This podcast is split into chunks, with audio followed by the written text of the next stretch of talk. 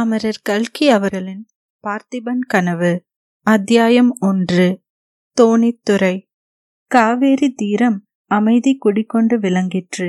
உதய சூரியனின் செம்பொற்கிரணங்களால் நதியின் செந்நீர் பிரவாகம் பொன்னிறம் பெற்று திகழ்ந்தது.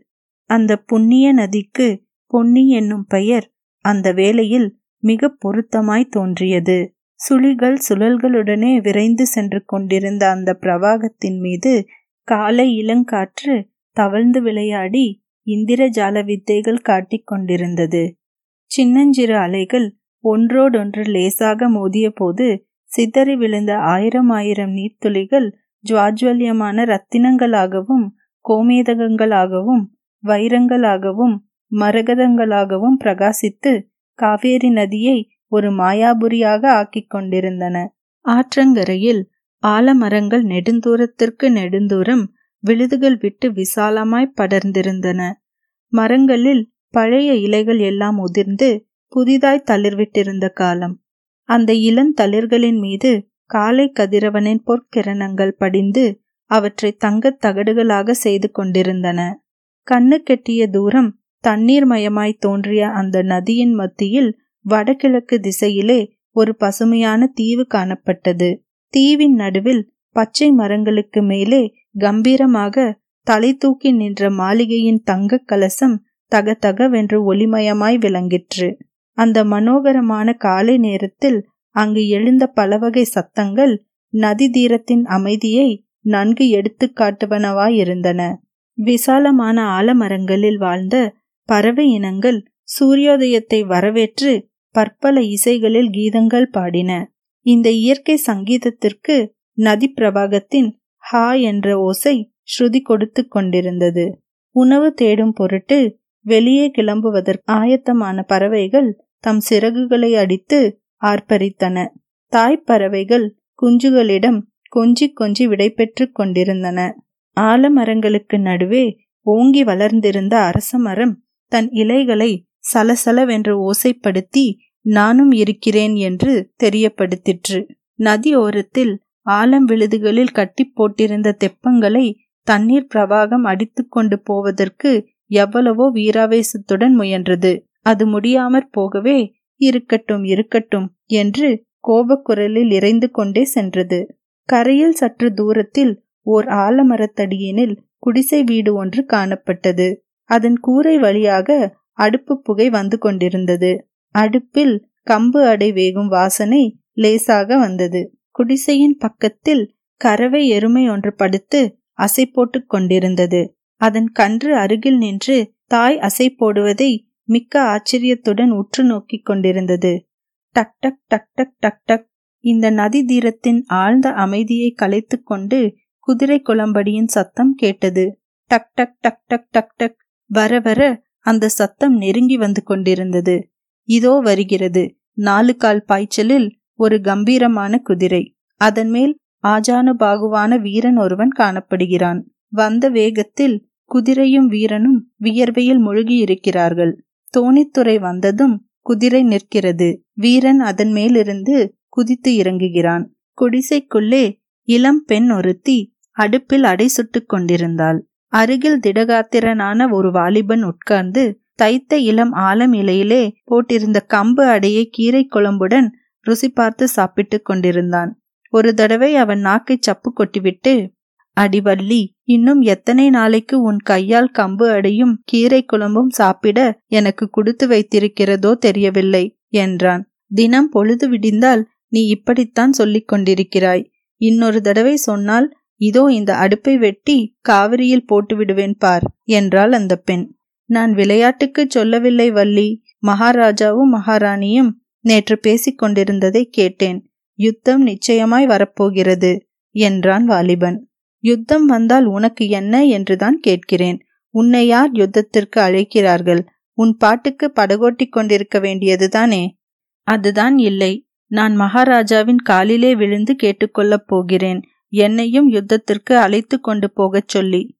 நான் உன் காலிலே விழுந்து என்னையும் உன்னோடு அழைத்து கொண்டு போய் என்று கேட்டுக்கொள்ளப் போகிறேன். அதற்கு உனக்கு இஷ்டமில்லாவிட்டால் காவிரி ஆற்றோடு போனவளை எடுத்து காப்பாற்றினாயோ இல்லையோ மறுபடியும் அந்த காவிரியிலேயே இழுத்து விட்டுவிட்டு போய்விடு. அதுதான் சரிவல்லி. சோழ தேசம் இப்போது அப்படித்தான் ஆகிவிட்டது.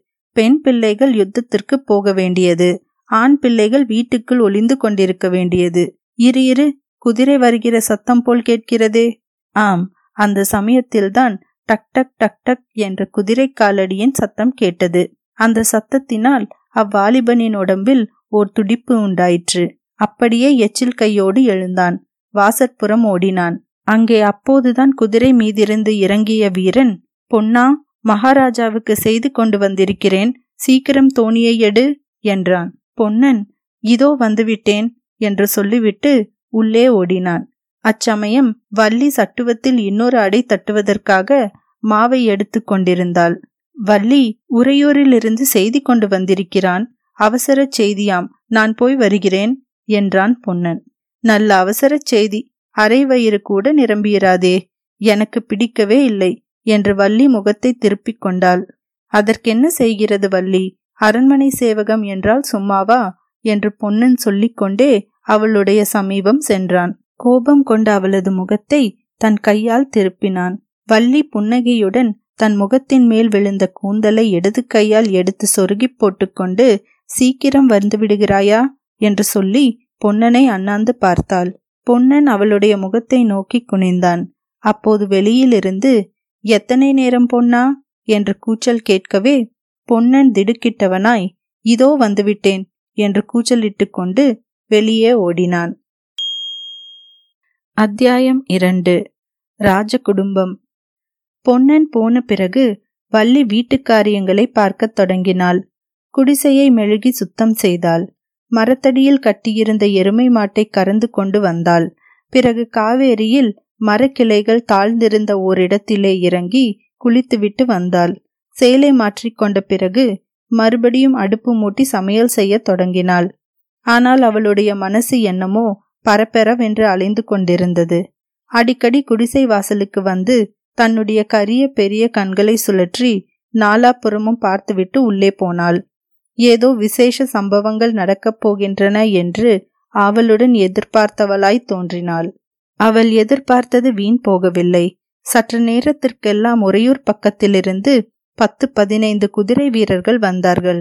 அவர்களுக்கு மத்தியில் அழகாக அலங்கரிக்கப்பட்டிருந்த இரண்டு வெள்ளை புறவிகளும் ஒரு தந்த பல்லக்கும் வந்தன. அந்த வெண் புறவிகளின் மேல் யாரும் வீற்றிருக்கவில்லை. பல்லக்கும் வெறுமையாகவே இருந்தது. திடகாத்திர தேகிகளான எட்டு பேர் பல்லக்கை சுமந்து கொண்டு வந்தனர். எல்லாரும் தோணித்துறைக்கு சற்று தூரத்தில் வந்து நின்றார்கள்.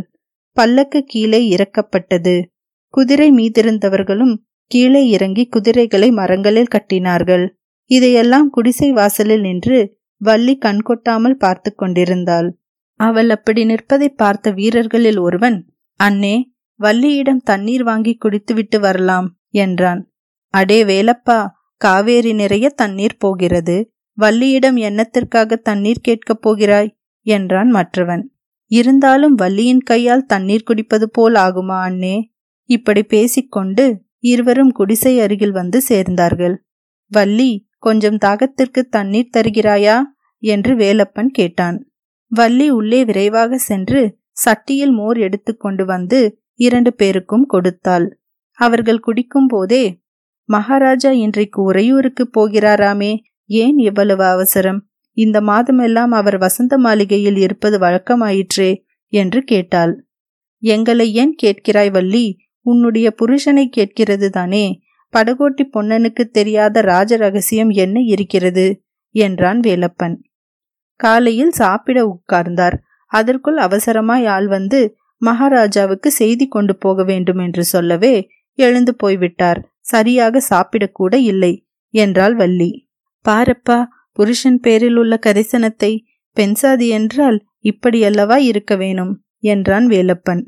வள்ளியின் கன்னங்கள் வெட்கத்தால் குளிர்ந்தன. சரிதான் போங்கள் பரிகாசம் போதும் என்றாள். இல்லை வள்ளி இந்த மாதிரி பரிகாசமெல்லாம் இன்னும் எத்தனை நாளைக்கு செய்ய போகிறோம் என்றான் வேலப்பன். ஏன் இப்படியெல்லாம் பேசுகிறீர்கள் என்ன சமாசாரம் என்றுதான் சொல்லுங்களேன் என்றாள் வள்ளி. பெரிய யுத்தம் வரப்போகிறதே தெரியாதா உனக்கு? ஆமாம் யுத்தம் யுத்தம் என்றுதான் பேச்சு நடக்கிறது ஆனால் என்னத்திற்காக யுத்தம் என்றுதான் தெரியவில்லை. நாலைந்து வருஷமாய் நமது மகாராஜா காஞ்சி நரசிம்ம சக்கரவர்த்திக்கு கப்பம் கட்டவில்லை. வடக்கே படையெடுத்து போயிருந்த சக்கரவர்த்தி திரும்ப வந்துவிட்டாராம். நமது மகாராஜா நாலு வருஷமாய் கப்பம் கட்டாததற்கு முகாந்திரம் கேட்பதற்காக தூதர்களை அனுப்பியிருக்கிறாராம். அவர்கள் இன்றைக்கு வந்து சேர்வார்களாம் என்றான் வேலப்பன். இதற்காக யுத்தம் ஏன் வரவேண்டும்? நாலு வருஷத்து கப்பத்தையும் சேர்த்து கொடுத்துவிட்டால் போகிறது என்றாள் வள்ளி. அதுதான் நம்முடைய மகாராஜாவுக்கு இஷ்டமில்லை. முன்வைத்த காலை பின்வைக்க முடியாது என்கிறார். இப்படி இவர்கள் பேசிக்கொண்டே இருக்கும்போது நடு ஆற்றில் படகு வருவது தெரிந்தது. வேலப்பனும் இன்னொருவனும் உடனே திரும்பி போய் மற்றவர்களுடன் சேர்ந்து கொண்டார்கள். சிறிது நேரத்திற்கெல்லாம் படகு துறையை அடைந்தது. இது பொன்னன் போகும்போது தள்ளிக்கொண்டு போன சாதாரண படகல்ல. அழகிய வேலைப்பாடுகளுடன் ஒரு பக்கம் விமானம் அமைத்து செய்திருந்த ராஜபடகு படகின் விமானத்தில் மூன்று பேர் அமர்ந்திருந்தார்கள். அவர்களை பார்த்ததும் ராஜ குடும்பத்தினர் என்று தெரிந்து கொள்ளலாம். பார்த்திப சோழ மகாராஜாவும் அருள்மொழி மகாராணியும் இளவரசர் விக்ரமனும் தான் அவர்கள். அறையில் நீண்ட உடைவாலும் கையில் நெடிய வேலாயுதமும் தரித்த ஆஜானு பாகுக்களான இரண்டு மெய்க்காவலர்கள் படகின் இரு புறத்திலும் நின்று கொண்டிருந்தார்கள். பொன்னனும் இன்னொருவனும் படகு தள்ளிக்கொண்டு வந்தார்கள். படகு கரை சேர்ந்ததும் மெய்க்காவலர்கள் இருவரும் முதலில் இறங்கி ராஜாதிராஜ ராஜ மார்த்தாண்ட ராஜ கம்பீர சோழ மண்டலாதிபதி பார்த்திப மகாராஜா பராக் என்று கூவினார்கள். கரையில் நின்ற வீரர்கள் அவ்வளவு பேரும் கும்பிட்ட கைகளுடன் மகாராஜா வெல்க என்று எதிரொலி செய்தார்கள். படகை விட்டு இறங்கியதும் மகாராஜா பொன்னனுடைய குடிசை பக்கம் நோக்கினார். குடிசை வாசலில் நின்று பார்த்து கொண்டிருந்த வள்ளியின் பேரில் அவருடைய பார்வை விழுந்தது. உடனே கையினால் சமிக்ஞை செய்து அழைத்தார். வள்ளி விரைவாக ஓடி வந்து தண்டனிட்டாள். மகாராஜா எழுந்திருக்க சொன்னவுடன் எழுந்து பொன்னனுக்கு பின்னால் அடக்க ஒடுக்கத்துடன் நின்றாள். வள்ளி உன்னை பொன்னன் நன்றாக பார்த்து கொள்கிறானா? என்று மகாராஜா கேட்டார். வள்ளி தலையை குனிந்து கொண்டு புன்னகை செய்தாள். பதில் சொல்ல அவளுக்கு நாய் எழவில்லை. அப்போது மகாராணி அவளை அப்படி நீங்கள் கேட்டிருக்க கூடாது. பொன்னனை நீ நன்றாக பார்த்து கொள்கிறாயா என்று கேட்டால் பதில் சொல்லுவாள் என்றாள். மகாராஜா சிரித்துவிட்டு வள்ளி மகாராணி சொன்னது காதில் விழுந்ததா? பொன்னனை ஜாகிரதையாக பார்த்துக்கொள். அந்தண்டை இந்தண்டை போக விடாதே உன்னை வெள்ளத்திலிருந்து கரை சேர்த்தது போல் இன்னும் யாரையாவது கொண்டு வந்து கரை சேர்த்து வைக்கப் போகிறான் என்றார். வள்ளியை வெட்கம் ஒரு பக்கமும் சந்தோஷம் ஒரு பக்கமும் பிடுங்கி தின்றன. தேகம் நூறு கோணலாக வளைந்தது. ஆனால் பொன்னனோ அந்த ஹாசிய பேச்சை கவனித்ததாகவே தெரியவில்லை. அவன் இரு கரங்களையும் கூப்பி மகாராஜா ஒரு வரம் கொடுக்க வேணும். யுத்தத்திற்கு மகாராஜா போகும்போது அடிமையையும் அழைத்து கொண்டு போக வேணும் என்றான். மகாராஜா சற்று நிதானித்தார். பிறகு சொன்னார் பொன்னா உன்னுடைய மனசு எனக்கு தெரியும். ஆனாலும் நீ கேட்ட வரம் கொடுக்க முடியாது. நீ இங்கேதான் இருக்க வேண்டும். போர்க்களத்திலிருந்து நான் திரும்ப வராவிட்டால் இளவரசருக்கு நீந்த கற்றுக் கொடுக்கும் பொறுப்பை உன்னிடம் ஒப்புவிக்கிறேன். தெரிகிறதா? என்று கூறினார். இதை கேட்டதும் பொன்னன் வள்ளி இருவர் கண்களிலும் நீர் ததும்பிற்று. மகாராணி அருள்மொழி தேவி ஒரு நெடிய பெருமூச்சு விட்டாள். அவளுடைய உள்ளத்தில் என்னென்ன சிந்தனைகள் கொந்தளித்து எழுந்தனவோ யார் கண்டது? மகாராஜாவும் பரிவாரங்களும் வெகு தூரம் போன பிறகுதான் வள்ளி பழைய வள்ளியானாள். அப்போது பொன்னனை பார்த்து பார்த்தாயா மகாராஜா என்ன சொன்னார்? என்னை கேட்காமல் அந்தண்டை இந்தண்டை போகக்கூடாது தெரியுமா? என்றாள். அப்படியானால் இப்போதே கேட்டுவிடுகிறேன் வள்ளி. இன்று மதியானம் நான் உறையூர் போக வேண்டும் என்றான் பொன்னன். உறையூரில் என்ன? என்று வள்ளி கேட்டாள்.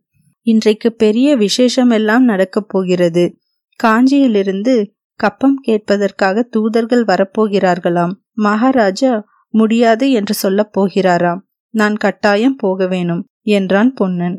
அப்போது வள்ளி இரு கரங்களையும் குவித்து கொண்டு குரலை பொன்னனின் குரல் போல் மாற்றிக்கொண்டு மகாராஜா எனக்கு ஒரு வரம் கொடுக்க வேணும்.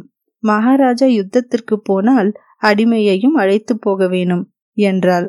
சே போ இப்படி நீ பரிகாசம் செய்வதாயிருந்தால் நான் போகவில்லை என்றான் பொன்னன். இந்த உறுதியுடனேயே பொன்னன் சாவகாசமாய் காவேரி ஆற்றில் இறங்கி நீந்தி கொம்மாளம் போட்டுக் கொண்டிருந்தான். ஆனால் கொஞ்ச நேரத்திற்கெல்லாம் டக் டக் டக் டக் என்று குதிரைகளின் குழம்பு சத்தம் கேட்டதும் அவனுக்கு சொல்ல முடியாத பரபரப்பு உண்டாயிற்று. கரையேறி ஓடி வந்து பார்த்தான். வள்ளியும் குடிசைக்குள்ளிருந்து வெளியே வந்தாள். சிறிது நேரத்திற்கெல்லாம் முதலில் ஒரு குதிரையும் பின்னால் நாலு குதிரைகளும் கிழக்கு திசையிலிருந்து அதிவேகமாய் வந்தன. முதல் குதிரையின் மேல் இருந்தவன் கையில் சிங்க உருவம் வரைந்த கொடி பிடித்துக் கொண்டிருந்தான். குதிரைகள் உரையூரை நோக்கி பறந்தன. சிங்கக்கொடி போட்டுக்கொண்டு போகிறார்களே இவர்கள் யார்? என்று வள்ளி கேட்டாள். மெய்மறந்து நின்ற பொன்னன் திடுக்கிட்டவனாய் வள்ளி இவர்கள்தான் பல்லவ தூதர்கள். நான் எப்படியும் இன்று உறையூர் போக வேணும். நீயும் வேண்டுமானால் வா உன் பாட்டனையும் பார்த்தது போல் இருக்கும் என்றான். அத்தியாயம் மூன்று. பல்லவ தூதர்கள். பொன்னனும் வள்ளியும் தங்கள் குடிசையின் கதவை பூட்டிக்கொண்டு உறையூரை நோக்கி கிளம்பினார்கள். அவர்கள் வசித்த தோணித்துறையிலிருந்து உறையூர் மேற்கே ஒரு காத தூரத்தில் இருந்தது. அந்த காலத்தில் அதாவது சுமார் ஆயிரத்து முன்னூறு வருஷங்களுக்கு முன்பு செந்தமிழ் நாட்டில் ரயில் பாதைகளும் ரயில் வண்டிகளும் இல்லை. மோட்டார் வண்டிகளும் தார் ரோடுகளும் இல்லை. இவையெல்லாம் அந்த நாளில் உலகில் எந்த நாட்டிலுமே கிடையாது. அரசர்களும் பிரபுக்களும் குதிரைகள் மீதும் யானைகளின் மீதும் ஆரோகணித்து சென்றனர். குதிரை பூட்டிய ரதங்களிலும் சென்றனர். மற்ற சாதாரண மக்கள் மாட்டு வண்டிகளில் பிரயாணம் செய்தார்கள். இந்த வாகனங்கள் எல்லாம் போவதற்காக விஸ்தாரமான சாலைகள் அமைக்கப்பட்டிருந்தன. இருபுறமும் அடர்ந்து வளர்ந்த அழகான சாலைகளுக்கு சோழவள நாடு அந்த காலத்திலேயே பெயர் போனதாயிருந்தது.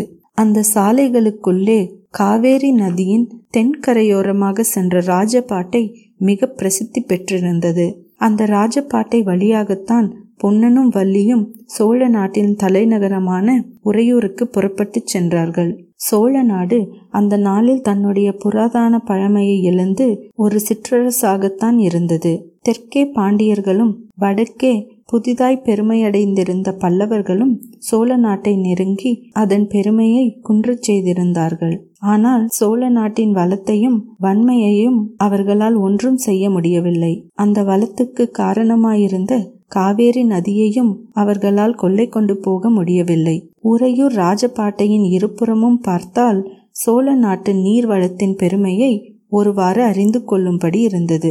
ஒரு புறத்தில் கரையை முட்டி அலைமோதிக்கொண்டு கம்பீரமாய் சென்ற காவேரியின் பிரவாகம் ஆற்றுக்கு அக்கறையில் நீலவானத்தை தொட்டு கொண்டிருந்த அடர்த்தியான தென்னை மரத்தோப்புகளின் காட்சி. இந்த புறம் பார்த்தாலோ கண்ணு கெட்டிய தூரம் பசுமை பசுமை பசுமைதான். கழனிகள் எல்லாம் பெரும்பாலும் நடவு ஆகியிருந்தன. இளம் நெற்பயிர்கள் மரகத பச்சை நிறம் மாறி கரும் பசுமை அடைந்து கொண்டிருந்த காலம். குழு குழு சத்தத்துடன் ஜலம் பாய்ந்து கொண்டிருந்த மடைகளில் ஒற்றை காலால் தவம் செய்து கொண்டிருந்த வெள்ளை நாரைகள் இளம் பயிர்களின் பசுமை நிறத்தை இன்னும் நன்றாய் எடுத்து காட்டின. நெல் வயல்களுக்கு மத்தியில் ஆங்காங்கே சில வாழைத் தோட்டங்களும் தென்னந்தோப்புகளும் கரும்பு கொள்ளைகளும் காணப்பட்டன. இத்தகைய வளங்கொலிக்கும் அழகிய நாட்டின் அமைதியை குலைப்பதற்கு யுத்தம் நெருங்கி வந்து கொண்டிருந்தது. இதனால் சோழ நாட்டு குடிகளின் உள்ளம் எவ்வளவு தூரம் பரபரப்பு அடைந்திருந்தது என்பதை பொன்னனும் வள்ளியும் உறையூர் பிரயாணத்தின் போது நன்கு கண்டார்கள். பக்கத்து கழனிகளில் வேலை செய்து கொண்டிருந்த உழவர்களும் பயிர்களுக்கு களை பிடுங்கிக் கொண்டிருந்த ஸ்திரீகளும் பொன்னனையும் வள்ளியையும் கண்டதும் கைவேலையை போட்டுவிட்டு ஓடோடியும் வந்தார்கள். பொன்னா என்ன செய்தி என்று சிலர் ஆவலுடன் கேட்டார்கள். சண்டை நிச்சயம்தானா? என்று சிலர் விசாரித்தார்கள்.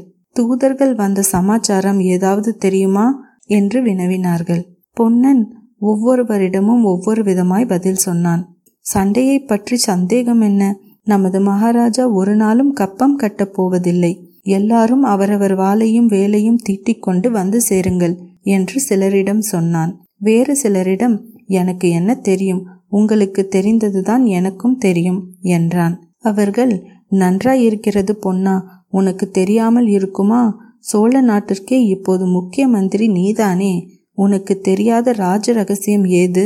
என்றார்கள். அப்போது வள்ளி அடைந்த பெருமையை சொல்லி முடியாது. ஆனால் வேறு சிலர் பொன்னா மகாராஜா யுத்தத்திற்கு போனால் நீயும் போவாயோ இல்லையோ? என்று கேட்டபோது வள்ளிக்கு ரொம்ப எரிச்சலா இருந்தது அவர்களுக்கு இது என் இஷ்டமா? மகாராஜாவின் இஷ்டம் என்றான் பொன்னன். அவர்கள் போன பிறகு வள்ளியிடம் பார்த்தாயா வள்ளி நான் யுத்தத்திற்கு போகாமல் இருந்தால் நன்றாயிருக்குமா? நாலு பேர் சிரிக்க மாட்டார்களா? என்றான். அதற்கு வள்ளி உன்னை யார் போக வேண்டாம் என்று சொன்னார்கள். மகாராஜா உத்தரவு கொடுத்தால் போ. என்னையும் அழைத்து கொண்டு போ என்று தானே சொல்கிறேன் என்றாள். இப்படி வழியெல்லாம் பொன்னன் நின்று நின்று கேட்டவர்களுக்கு மறுமொழி சொல்லிக் கொண்டு போக வேண்டியதாயிருந்தது. உறையூர் கோட்டை வாசலை அணுகிய போது அஸ்தமிக்கும் நேரம் ஆகிவிட்டது. அவர்கள் வந்து சேர்ந்த அதே சமயத்தில் கோட்டை வாசல் திறந்தது. உள்ளிருந்து சில குதிரை வீரர்கள் வெளியே வந்து கொண்டிருந்தார்கள். முதலில் வந்த வீரன் கையில் சிங்கக் கொடியை பார்த்ததும் இவர்கள்தான் மத்தியானம் உறையூருக்கு சென்ற பல்லவ தூதர்கள் என்பது பொன்னனுக்கு தெரிந்துவிட்டது.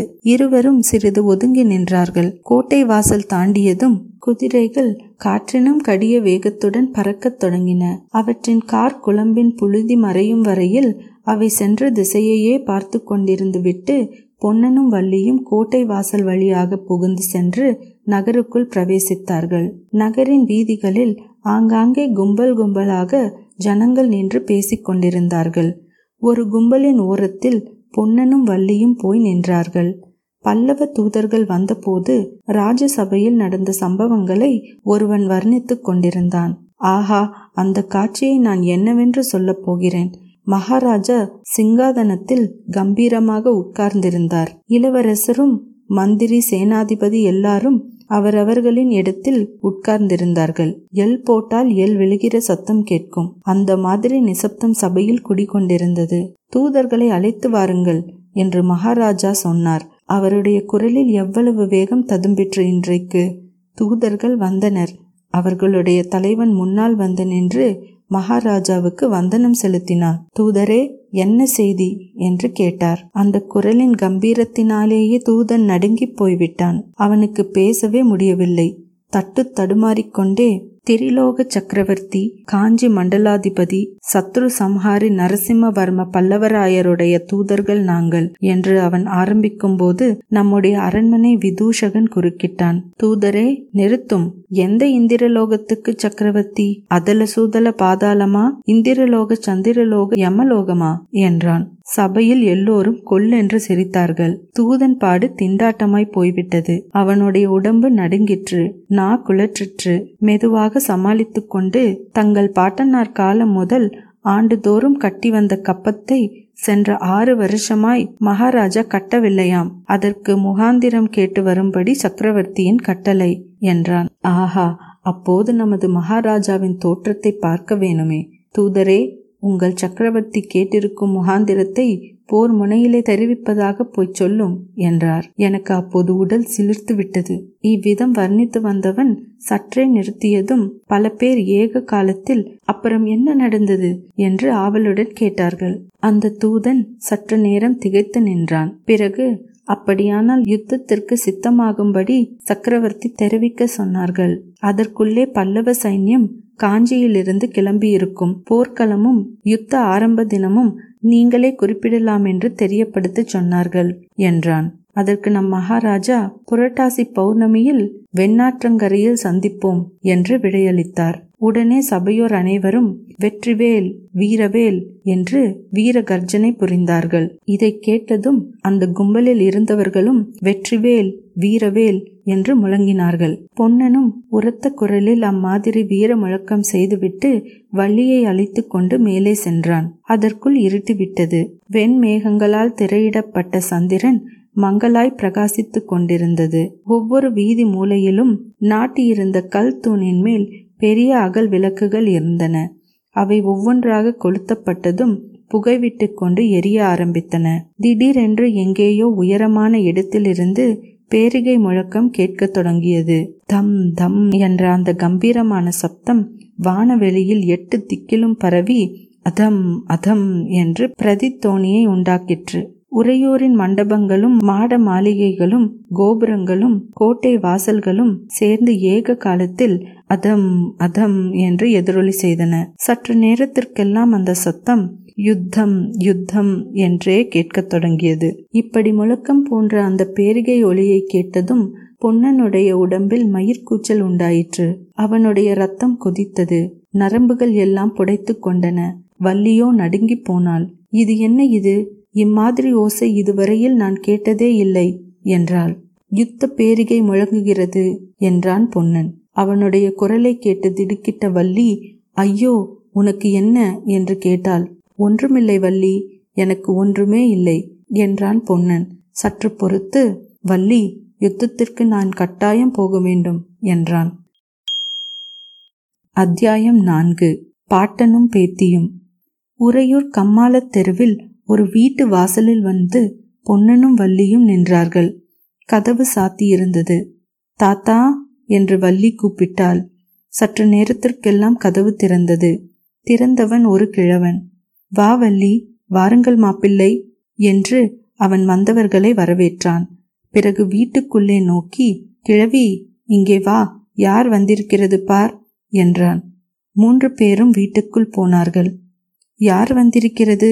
என்று கேட்டுக்கொண்டே அங்கு வந்த கிழவி வள்ளியையும் பொன்னனையும் பார்த்ததும் பல்லில்லாத வாயினால் புன்னகை புரிந்து தன் மகிழ்ச்சியை தெரிவித்தாள்.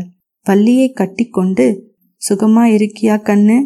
அவர் சுகமா இருக்காரா? என்று கேட்டாள். பொன்னன் தாத்தா உங்கள் பேத்தியை கொண்டு வந்து ஒப்புவித்து விட்டேன். நான் கொஞ்சம் வெளியே போய்விட்டு வருகிறேன் என்றான். வந்ததும் வராததுமாய் எங்கே போகிறாய்? என்று கிழவன் கேட்டான். மகாராஜாவை பார்க்கப் போகிறேன் என்றான் பொன்னன். மகாராஜா இப்பொழுது அரண்மனையில் இல்லை மலைக்கு போயிருக்கிறார்.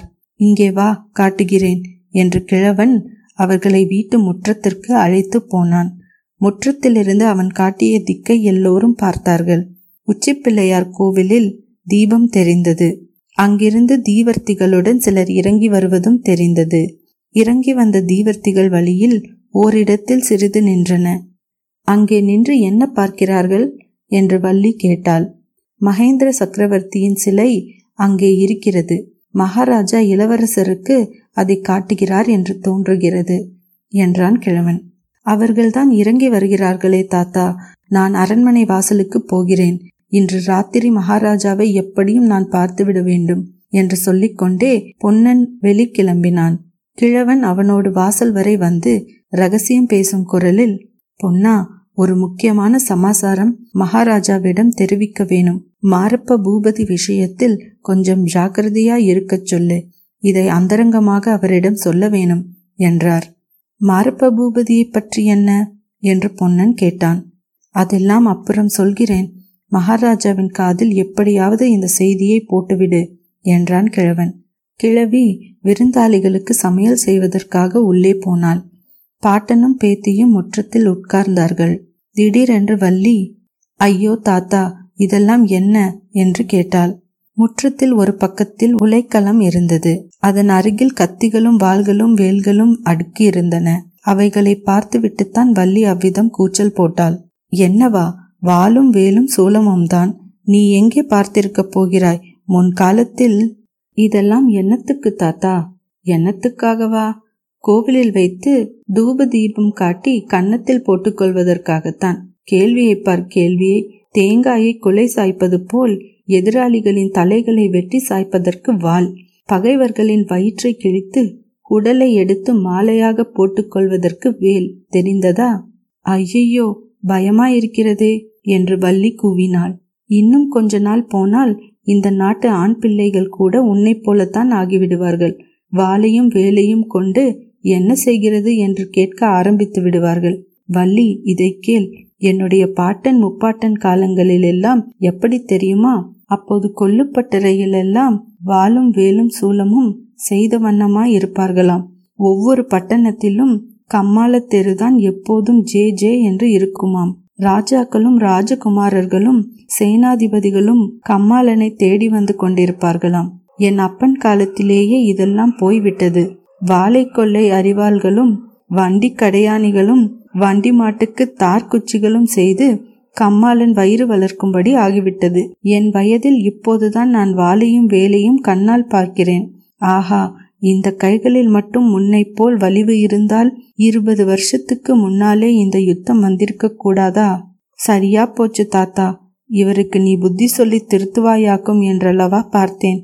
யுத்தத்திற்கு போகணும் என்று இவர் ஓயாமல் சொல்லிக் கொண்டிருக்கிறார். பொன்னனா அவன் எங்கே யுத்தத்துக்கு போகப் போகிறான் வள்ளி? பொன்னனாவது உன்னை விட்டு விட்டு போகவாவது? துடுப்பு பிடித்த கை வாளை பிடிக்குமா? பெண்மோகம் கொண்டவன் சண்டைக்கு போவானோ? அப்படி ஒன்றும் சொல்ல வேண்டாம் தாத்தா. இவர் போகணும் போகணும் என்றுதான் துடித்துக் கொண்டிருக்கிறார். மகாராஜா தான் வரக்கூடாது என்கிறார். இளவரசருக்கு நீந்த கற்றுக் கொடுக்க இவர் இருக்க வேணுமாம். அடடா! உன்னுடைய அப்பனும் சித்தப்பன்மார்களும் மட்டும் இப்போது இருந்தால் ஒவ்வொருவன் கையிலும் ஒரு வாளையும் வேலையும் கொடுத்து அனுப்ப மாட்டேனா? எல்லாரையும் ஒரே நாளில் காவேரி அம்மன் பலி கொண்டு விட வேண்டுமா? என்று சொல்லிக்கொண்டே கிழவன் பெருமூச்சு விட்டான். வள்ளிக்கு அந்த பயங்கரமான சம்பவம் ஞாபகத்திற்கு வந்தது. நாலு வருஷத்திற்கு முன்பு கிழவனையும் கிழவியையும் தவிர குடும்பத்தார் அனைவரும் ஆற்றுக்கு அக்கறையிலே நடந்த ஒரு கல்யாணத்துக்காக படகில் ஏறி போய்க் கொண்டிருந்தார்கள். நடு ஆற்றில் திடீரென்று ஒரு சூறாவளி காற்று அடித்தது. படகு கவிழ்ந்து விட்டது அச்சமயம் கரையில் இருந்த பொன்னன் உடனே நதியில் குதித்து நீந்தி போய் தண்ணீரில் விழுந்தவர்களை காப்பாற்ற முயன்றான். தெய்வ யத்தனத்தினால் வள்ளியை மட்டும்தான் அவனால் காப்பாற்ற முடிந்தது. மற்றவர்கள் எல்லாரும் நதிக்கு பலியானார்கள். கிழவன் மேலும் சொன்னான் என் குலத்தை விளங்க வைக்க நீ ஒருத்திதான் இருக்கிறாய். உன் வயிற்றில் ஒரு குழந்தை பிறந்துவிட்டால் பொன்னனை நானே கழுத்தை பிடித்து தள்ளுவேன் யுத்தத்திற்கு போ என்று. யுத்தம் என்னத்திற்காக நடக்கிறது தாத்தா?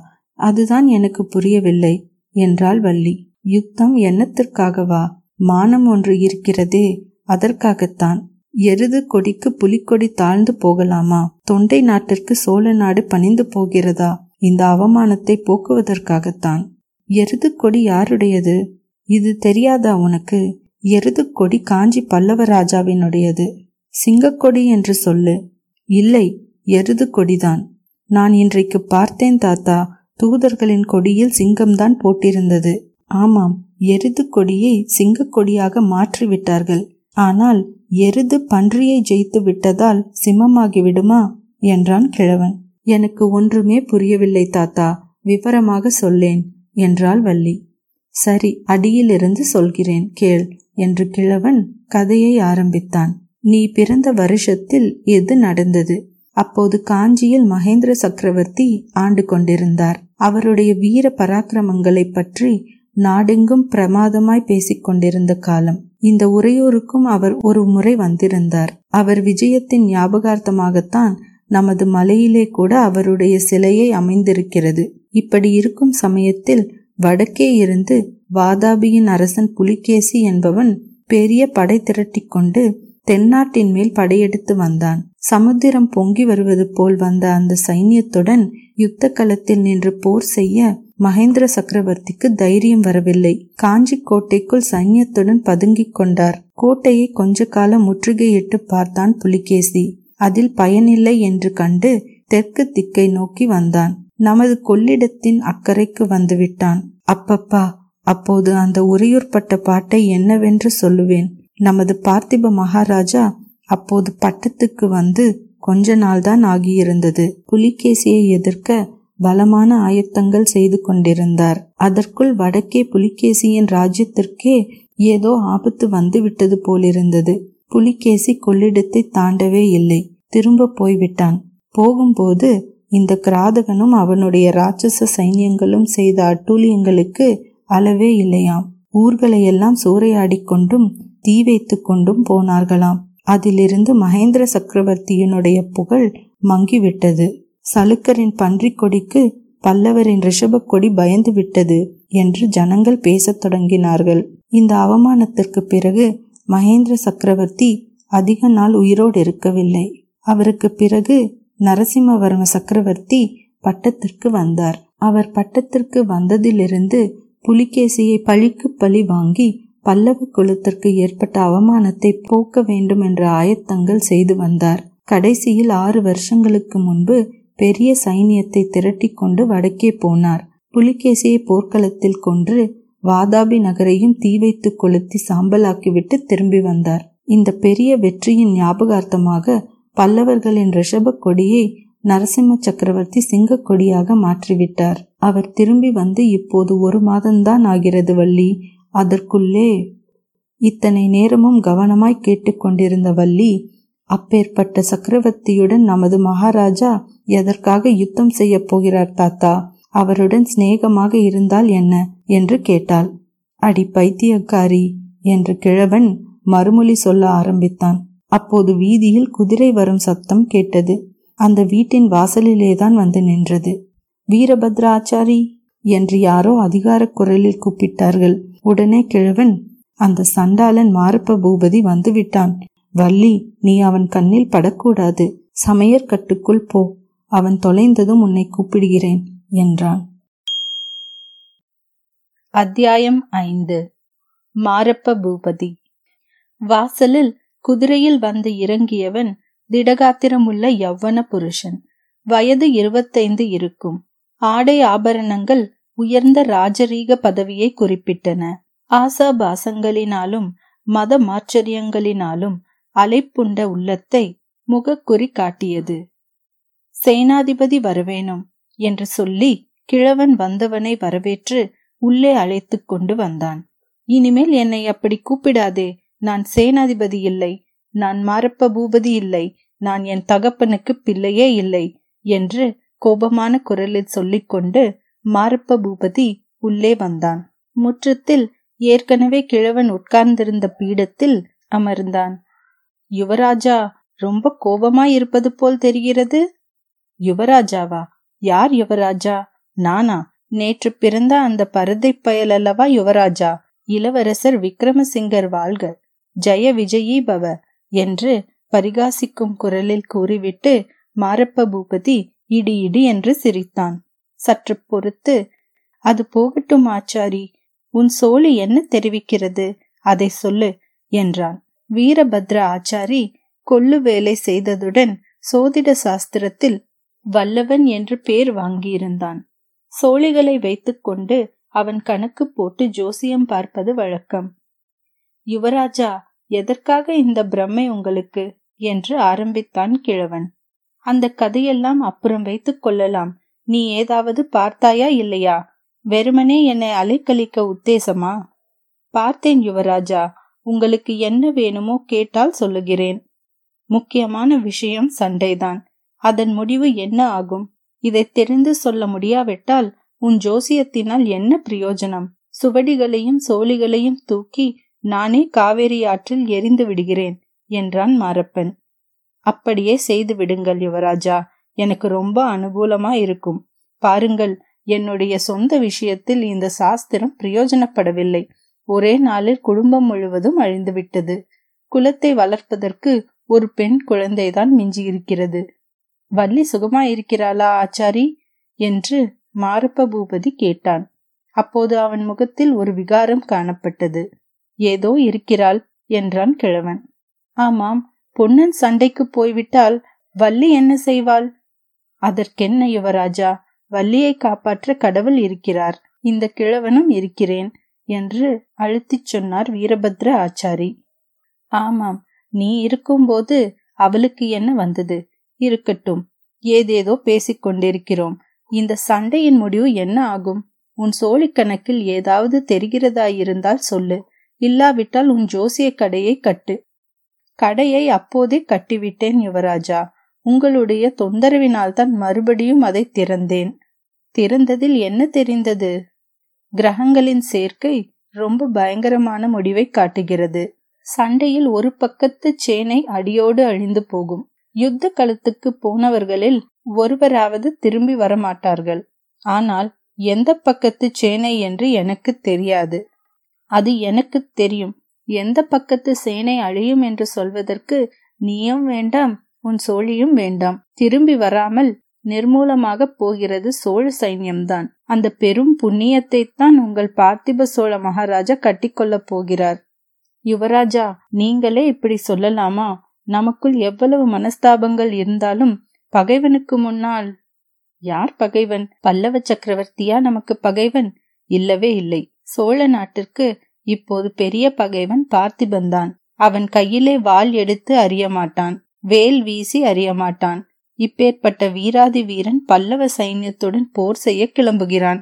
பல்லவ சைன்யம் என்றால் லேசா? சமுத்திரத்தின் மணலை எண்ணினாலும் எண்ணலாம். பல்லவ சைன்யத்தில் உள்ள வீரர்களை எண்ண முடியாது. காவேரியிலிருந்து கோதாவரி வரையில் படர்ந்து கிடக்கும் பல்லவ சாம்ராஜ்யம் எங்கே? ஒரு கையகலம் உள்ள சோழ நாடு எங்கே? நரசிம்ம சக்கரவர்த்தி தான் லேசுப்பட்டவரா? நூறு யோசனை தூரம் வடக்கே சென்று ராட்சத புலிகேசியை போர்க்களத்திலே கொன்று வாதாபியை தீ வைத்து கொளுத்துவிட்டு வந்தவர். அவருடன் நாம் சண்டை போட முடியுமா? யானைக்கு முன்னால் கோசு. யுவராஜா இதையெல்லாம் ஏன் என்னிடம் சொல்லுகிறீர்கள்? மகாராஜாவிடம் சொல்வதுதானே. மகாராஜாவிடம் சொல்லவில்லை என்றா நினைத்து கொண்டாய் கிழவா? சொன்னதன் பலன்தான் எனக்கு சேனாதிபதி பதவி போயிற்று. மகாராஜாவே சேனாதிபதி பதவியையும் ஏற்றுக்கொண்டு விட்டார். சைனியத்தை அவரே நடத்தி கொண்டு யுத்த களத்துக்கும் போகப் போகிறாராம். தாராளமாய் போகட்டும். இந்த பிரமாத சேனாதிபதி பதவி இல்லை என்று யார் எழுதார்கள் அப்படியானால் யுவராஜா நீங்கள் யுத்தத்திற்கே போக மாட்டீர்களோ? நானா என்னை கூப்பிட்டால் போவேன். கூப்பிடாவிட்டால் போக மாட்டேன்.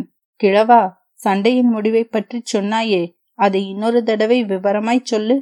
ஆமாம் யுவராஜா. ஒரு கட்சியை சேர்ந்தவர்கள் எல்லாரும் யுத்த களத்தில் அழிந்து போவார்கள். ஒருவராவது உயிரோடு திரும்பி வர மாட்டார்கள். உயிரோடு திரும்பி வர மாட்டார்களா? பின் உயிரில்லாமல் திரும்பி வருவார்களோ? ஹஹஹா என்று மாரப்ப பூபதி உறக்க சிரித்தான். பிறகு ஆமாம் ஆமாம் நான் யுத்தத்தில் செத்துப்போனால் நிச்சயமாக பிசாசாக திரும்பி வருவேன்.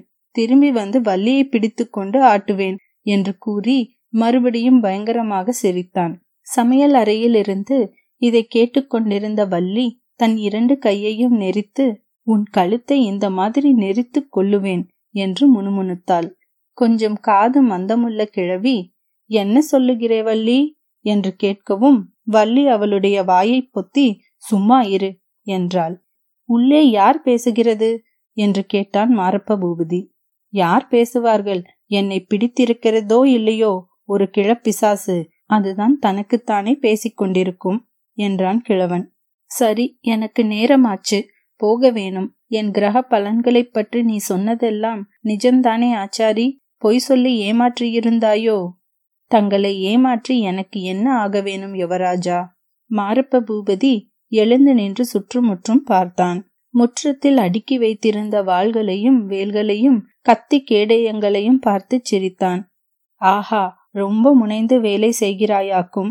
கத்தி கேடயம் வாள் வேல் இந்த வாழைப்பட்டை கத்திகளையும் புல் அறியும் அறிவாள்களையும் வைத்துக்கொண்டுதான் உங்கள் பார்த்திவ மகாராஜா பல்லவ சக்கரவர்த்தியை ஜெயித்துவிடப் போகிறார். நல்ல வேடிக்கை. ஹஹஹா என்று உறக்க சிரித்து கொண்டே ஒரு பக்கத்தில் அடுக்கி வைத்திருந்த வாள்களை காலால் உதைத்து தள்ளினான்.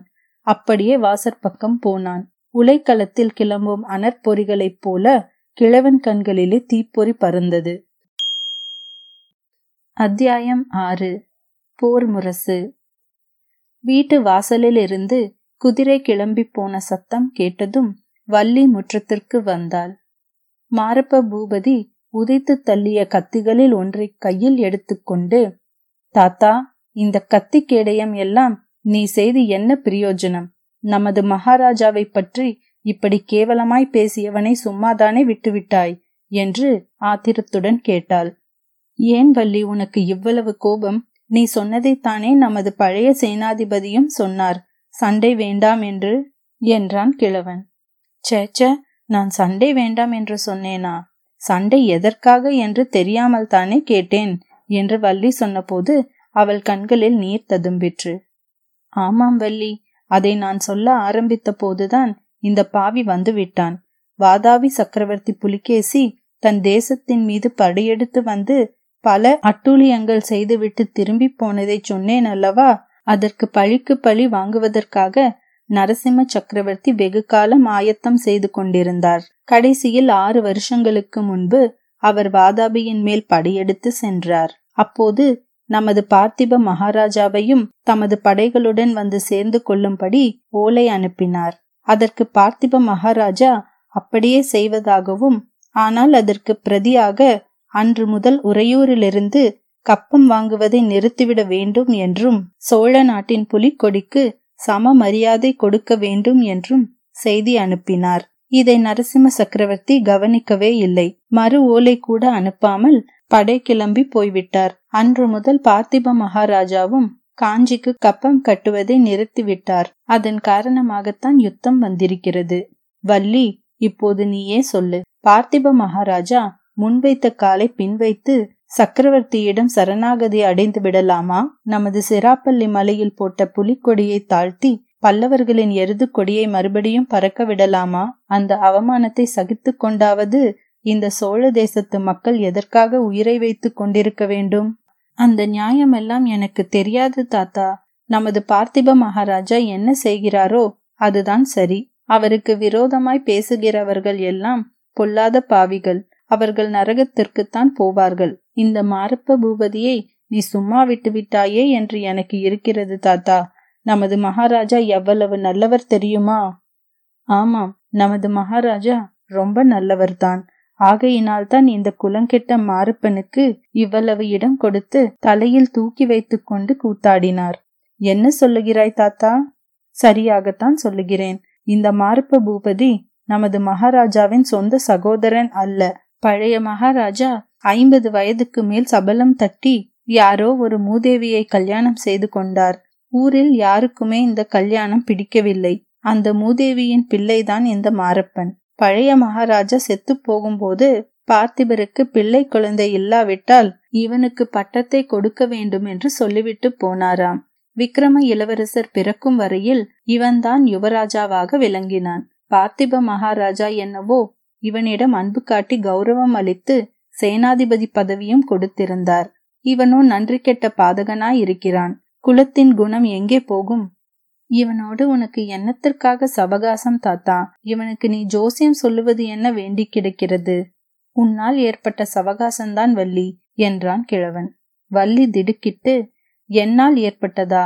நன்றா இருக்கிறதே கதை என்றாள். உன்னால் ஏற்பட்டதுதான். இத்தனை நாளும் உன்னிடம் சொல்லாமல் வைத்திருந்ததை இப்போது சொல்லப்போகிறேன் வள்ளி. காலம் ரொம்ப அபாயமான காலம். நமது மகாராஜாவுக்கு என்ன நேருமோ ராஜ்யம் என்ன கதி அடையுமோ தெரியாது. இந்த மாரப்ப பூபதி யுத்தத்திற்கு போக மாட்டான் என்று மட்டும் எனக்கு நிச்சயமாய் தெரியும். நீ அவன் விஷயத்தில் ரொம்ப எச்சரிக்கையா இருக்க வேணும். என்ன தாத்தா ரொம்ப பயமுறுத்துகிறாய்? இந்த கரிமூஞ்சியிடம் எனக்கு என்ன பயம்? என்று வள்ளி கேட்டாள். நான் சொல்லுகிறதை கொஞ்சம் கேள் அம்மா. ஒரு காலத்தில் இந்த மாரப்ப பூபதி தனக்கு உன்னை கட்டி கொடுக்க வேண்டும் என்று கேட்டுக்கொண்டிருந்தான் அவன் தலையில் இடி விழ என்றாள் வள்ளி. அவன் தலையில் இடி விழவில்லையே அம்மா. என் தலையிலே அல்லவா விழுந்தது? கிரக சஞ்சார ரீதியாக அப்போது நம் குடும்பத்திற்கு ஏதோ பெரிய ஆபத்து வரப்போகிறதென்று நான் எதிர்பார்த்து கொண்டிருந்தேன். இந்த மாரப்ப பூபதி தன் ஆட்களை அழைத்து கொண்டு வந்து உன்னை தூக்கி கொண்டு போவதாக இருந்தான். இதுவும் எனக்கு தெரிந்தது. நீயும் உன் தமையன்மார்களும் அப்போது வீட்டில் இருந்தால் இரத்த கிளறியாகும் என்று எண்ணித்தான் எல்லோரையும் அக்கறையில் நடந்த கல்யாணத்துக்கு போங்கள் என்று அனுப்பினேன். யமன் நடு ஆற்றில் சூறாவளி காற்றாக வந்தான். உன் அண்ணன்மார்கள் எல்லோரும் செத்து போனார்கள். சுவாமி உன்னை மட்டும் எனக்கு கொடுத்தார். இப்படி சொல்லிவிட்டு கிழவன் பெருமூச்சு விட்டான். ஆகாயத்தை பார்த்து ஏதோ யோசனையில் ஆழ்ந்தான். இத்தனை நாளும் சொல்லவில்லையே தாத்தா. அவன்தானா என் அண்ணன்மார்களுக்கெல்லாம் யமனாக வந்தவன்? அப்புறம் என்ன நடந்தது? என்று கேட்டாள். நீங்கள் எல்லோரும் படகேறி போன பிறகு நான் எதிர்பார்த்தபடியே அவன் தன் ஆட்களுடன் வந்தான்.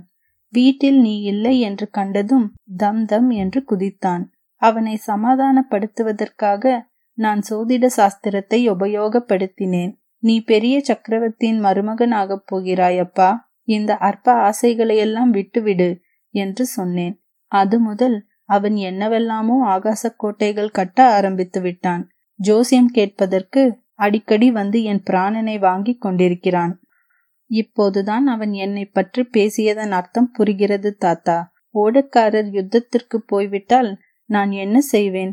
நீதான் என்னை காப்பாற்ற வேணும் என்று சொல்லி கிழவனுடைய கையை வள்ளி கெட்டியாக பிடித்து கொண்டாள். அவளுடைய உடம்பு நடுங்கிற்று.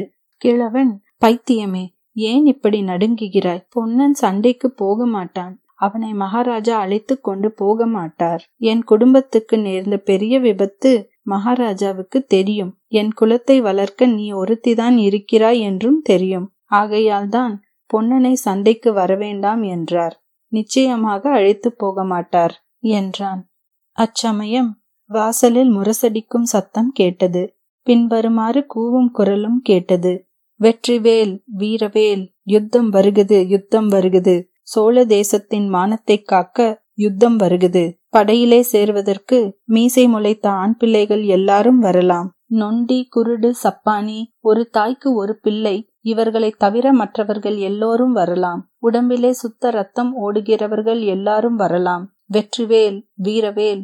இதைத் தொடர்ந்து முரசின் சத்தம் ஊர் அதிரும்படி எழுந்தது. இந்த போர் முழக்கத்தை கேட்ட வள்ளியும் கிழவனும் தெருப்பக்கம் சென்றார்கள். முரசு யானையும் அதை சுற்றி சில வீரர்களும் போய்க் கொண்டிருந்தார்கள் முரசும் முரசு அடித்தவனும் அரை கூவியவனும் யானை மேல் இருந்தனர். இந்த ஊர்வலம் தெருக்கோடி போகும் வரையில் பாட்டனும் பேத்தியும் கண் கொட்டாமல் பார்த்து கொண்டு நின்றார்கள். ஊர்வலம் தெருக்கோடியில் திரும்பியதும் கிழவன் ஒரு பெருமூச்சு விட்டுவிட்டு சொன்னான் வள்ளி உன்னை பொன்னனும் பகவானும் காப்பாற்றுவார்கள். இந்த யுத்தத்தில் சேர்ந்து வீர சொர்க்கம் அடைய என் குடும்பத்திலே வேறு யாரும் இல்லை. நான் தான் போகப் போகிறேன் என்றான். தெற்கு வானத்தில் திடீரென்று ஒரு நட்சத்திரம் நிலை பெயர்ந்தது. ஒரு வினாடி நேரம் அது பளிச்சென்று ஒளி வீசி வானவெளியில் வேகமாக பிரயாணம் செய்தது. அடுத்த வினாடி மாயமாய் மறைந்தது. இதை பார்த்த வள்ளிக்கு உடம்பு சிலிர்த்தது. அதே சமயத்தில் அதே காட்சியை பொன்னனும் பார்த்து உடல் சிலிர்த்தான். அப்போது அவன் உறையூர் ராஜ வீதிகளின் வழியாக போய்க் கொண்டிருந்தான். பௌர்ணமிக்கு இன்னும் நாலு தினங்கள் தான் இருந்தன. சுக்ல பட்சத்து சந்திரன் வானவெளியில் ராஜஹம்சத்தைப் போல் சஞ்சரித்து வெள்ளி நிலவை பொழிந்து கொண்டிருந்தான். உறையூரின் மாட மாளிகைகள் எல்லாம் அந்த வெண்ணிலவில் ஒளியும் மோகனமும் பெற்று சொப்பன லோகம் போல் காட்சியளித்தன. ஓடம் வண்டியில் ஏறும் வண்டி ஓடத்தில் ஏறும் என்று சொல்வதுண்டல்லவா? இந்த காலத்தில் திருச்சிராப்பள்ளி பெரிய நகரமாயும் உறையூர் சிற்றூருமாயிருக்கிறது. அந்த நாளிலோ உறையூர்தான் தலைநகரம். திருச்சிராப்பள்ளி சிற்றூர். இரண்டு ஊர்களுக்கும் நடுவில் இடைவெளி இல்லாமல் கடை வீதிகளும் பல வகை தொழில் செய்யும் மக்கள் வாழ்ந்த தெருக்களும் இருந்தன. சிராப்பள்ளி மலையிலிருந்து மகாராஜா இறங்கி வந்து சேர்வதற்கு முன்னால் பொன்னன் அரண்மனை வாசலை அடைந்துவிட விரும்பினான். மகாராஜா சுவாமி தரிசனம் செய்துவிட்டு மலை உச்சியிலிருந்து இறங்கி வரும்பொழுது வழியில் நின்று இளவரசருக்கு எண்ணத்தை காட்டியிருப்பார் என்பது அவனுக்கு ஒருவாறு தெரிந்திருந்தது. அங்கேதான் சோழ வம்சத்தின் அவமான சின்னங்கள் இருந்தன. பார்த்திப மகாராஜாவின் தந்தை மகேந்திரவர்ம சக்கரவர்த்தியின் முன்னால் வாளையும் வில்லையும் வைத்து அடிப்பணிந்து விதம் விதமான ரத்தினங்களையும் ஆபரணங்களையும் காணிக்கையாக ஏற்றுக்கொள்ளும்படி வேண்டிக் கொள்ளும் காட்சி அங்கே சித்தரிக்கப்பட்டிருந்தது. அதை நினைக்கும் போதே பொன்னனுக்கு ரத்தம் கொதித்தது. சோழ நாடு இந்த அவமானத்தை எத்தனை நாளைக்கு சகித்துக் கொண்டிருப்பது? யுத்த களத்தில் பல்லவர்களின் ரத்தத்தை பெருக்கி இந்த அவமானத்தை துடைத்துக் கொள்ள வேண்டாமா? என்று எத்தனையோ முறை பொன்னன் சிந்தித்ததுண்டு. அப்படிப்பட்ட சந்தர்ப்பம் இப்போது ஏற்பட்டிருக்கும் போது தான் மட்டும் யுத்தத்திற்கு போகாமல் வீட்டில் முக்காடிட்டு கொண்டு உட்கார்ந்திருப்பதா? இவ்விதம் யோசித்துக் கொண்டே பொன்னன் விரைவாக நடந்து சென்றான். அத்தியாயம் ஏழு. அருள்மொழி தேவி. பொன்னனும் வள்ளியும் உறையூர் கோட்டை வாசலுக்கு வந்த அதே சமயத்தில் ராணி அருள்மொழி தேவி அரண்மனை உத்தியான வனத்துக்குள் பிரவேசித்தாள். பல்லவ தூதர்களுக்கு மகாராஜா கூறிய பதிலை ஏவலாளிகள் உடனே வந்து மகாராணிக்கு தெரிவித்தார்கள். மன்னர் வரும் வரையில் பொழுது போக்குவதற்காக ராணி உத்தியான வனத்துக்குள் சென்றாள். அவ்வனத்தில் சண்பக மலர்கள் அடர்ந்து வளர்ந்திருந்த ஒரு மூலைக்கு போய் அங்கே அமைந்திருந்த பளிங்கு கல் மேடையில் உட்கார்ந்து கொண்டாள். அங்கிருந்து பார்த்தபோது தெற்கு திசையில் சூரியன் அஸ்தமனமாய்க் கொண்டிருந்த காட்சி அடிமரங்களின் வழியாக தெரிந்தது. மேல் வானம் முழுவதும் பத்தரை மாற்று தங்க விதானத்தைப் போல் தக தகவென்று பிரகாசித்தது. பார்த்து கொண்டிருக்கும் போதே தங்க நிறத்தின் சோபை மங்கிக் கொண்டு வந்தது. அடிவானத்தில் சூரியன் மறைந்தது.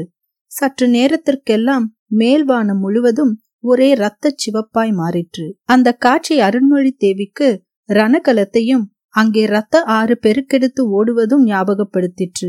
தேவி நடுநடுங்கி கண்ணை மூடிக்கொண்டாள். மறுபடியும் அவள் கண்களை திறந்து பார்த்தபோது வெள்ளி நிலவின் இன்ப கிரணங்கள் மரக்கிளைகளின் வழியாக எட்டி பார்க்க தொடங்கியிருந்தன.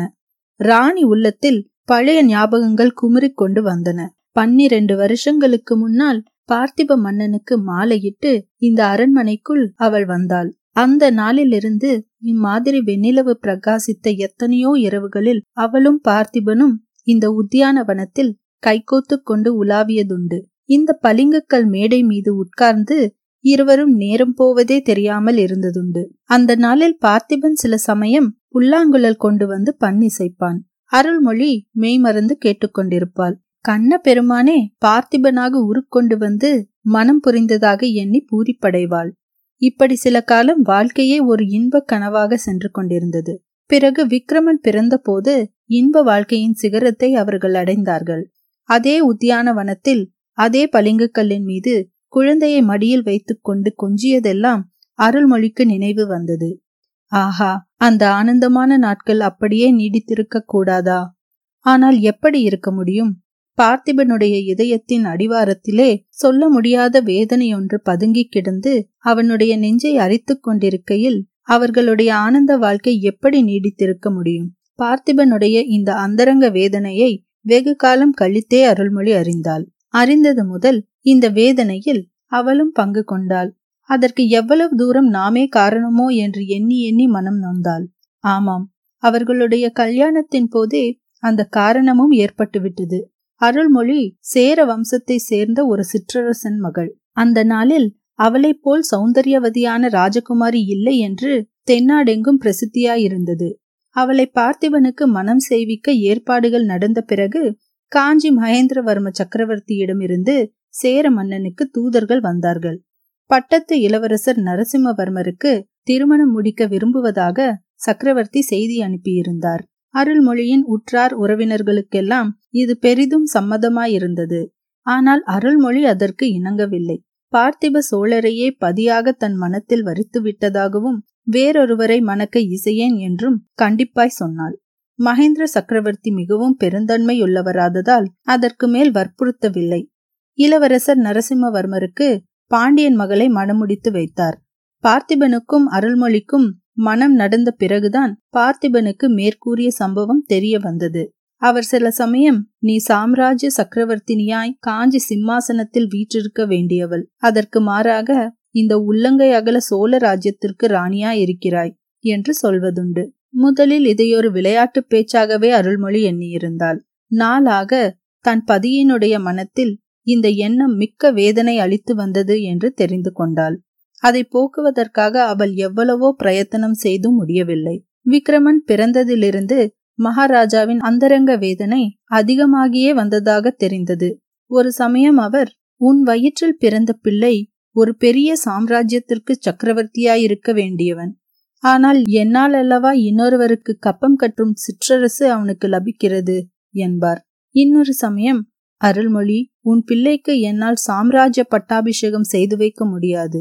ஆனால் வீரத்தந்தையின் புதல்வன் என்ற பட்டத்தை நிச்சயம் அளிப்பேன் என்பார். அவருடைய வாக்கை நிறைவேற்றும் சமயம் இப்போது வந்துவிட்டது. பழைய காலத்து வீர பத்தினிகளைப் போல் அவருடன் தானும் உயிர் விடுகிறதாயிருந்தால் பாதகமில்லை. அந்த பாக்கியத்தையும் தனக்கு அளிக்க மறுக்கிறாரே. தான் வீர தாயாக இருந்து விக்ரமனை வீர மகனாக வளர்க்க வேணுமாமே? ஐயோ அவரை பிரிந்த பிறகு உயிரைத்தான் தாங்க முடியுமா? இப்படி எண்ணிய போது அருள்மொழிக்கு நெஞ்சு பிளந்துவிடும் போல் இருந்தது. திடீரென்று அழுகை பீரிட்டு கொண்டு வந்தது. ஓ என்று கதறி அழுது விட்டாள் அருள்மொழி உன்னை வீரப்பத்தினி என்றல்லவா நினைத்தேன்? இவ்வளவு கோழையா நீ? என்று கடினமான குரலில் கூறிய வார்த்தைகளை கேட்டு திடுக்கிட்டு திரும்பி பார்த்தாள். பார்த்திப மகாராஜா அங்கு நின்றார். உடனே அவளுடைய அழுகை நின்றது. கண்ணீரும் வறண்டு விட்டது. வா அரண்மனைக்கு போகலாம். அழுவதற்கும் சமாதானப்படுத்துவதற்கும் இப்போது நேரமில்லை என்றார் மகாராஜா. இருவரும் கைகோத்து கொண்டு வாய் பேசாமல் அரண்மனைக்குள் போனார்கள். பார்த்திபனும் அருள்மொழியும் அரண்மனைக்குள் பிரவேசித்து பூஜா கிரகத்துக்கு வந்தபோது தீபாராதனை நடக்கும் சமயமாயிருந்தது. பூஜா கிரகத்தில் சிவலிங்க பிரதிஷ்டை செய்யப்பட்டிருந்தது. இடது பக்கத்தில் பார்வதி தேவியின் அற்புத சிலை ஒன்று இருந்தது. தேவியின் இரு புறத்திலும் விநாயகரும் முருகக் கடவுளும் வீற்றிருந்தார்கள். இன்னொரு பக்கத்தில் ஸ்ரீதேவி பூதேவி சமேதரான மகாவிஷ்ணு தரிசனம் தந்தார். எல்லா விக்கிரகங்களும் சண்பகம் பன்னீர் பாரிஜாதம் முதலிய மலர்களால் அலங்கரிக்கப்பட்டிருந்தன. தெய்வ சந்நிதியில் இளவரசன் விக்ரமன் கைகூப்பிய வண்ணம் நின்று ஆராதனையை பார்த்து கொண்டிருந்தான். அர்ச்சகர் தீபாராதனை செய்து மூவருக்கும் பிரசாதம் கொடுத்துவிட்டு வெளியே சென்றார். விக்ரமன் மகாராஜாவை பார்த்து அப்பா சித்திர மண்டபத்திற்கு போகலாம் என்றீர்களே என்று கேட்டான். இதோ நான் வருகிறேன். விக்ரமா நீ முன்னால் போ என்றார் மகாராஜா.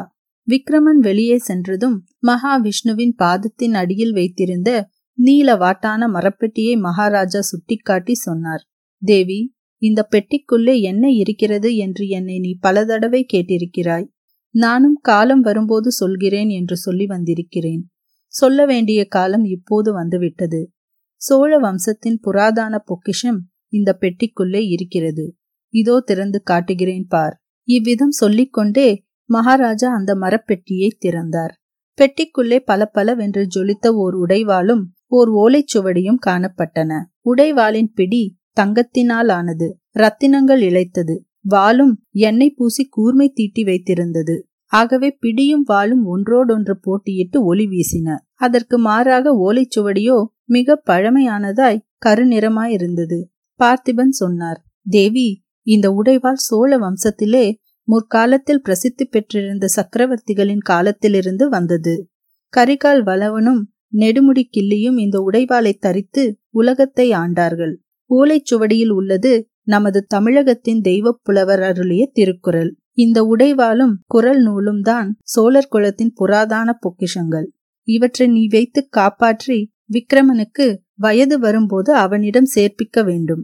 அருள்மொழி இந்த புராதான உடைவாளை என் தகப்பனார் அணிந்திருந்தார். ஆனால் நான் அணியவில்லை. கப்பம் கற்றும் சிற்றரசனாயிருந்து கொண்டு கரிகால் வளவனும் நெடுமுடி கிள்ளியும் அணிந்த உடைவாளை அணிய நான் விரும்பவில்லை.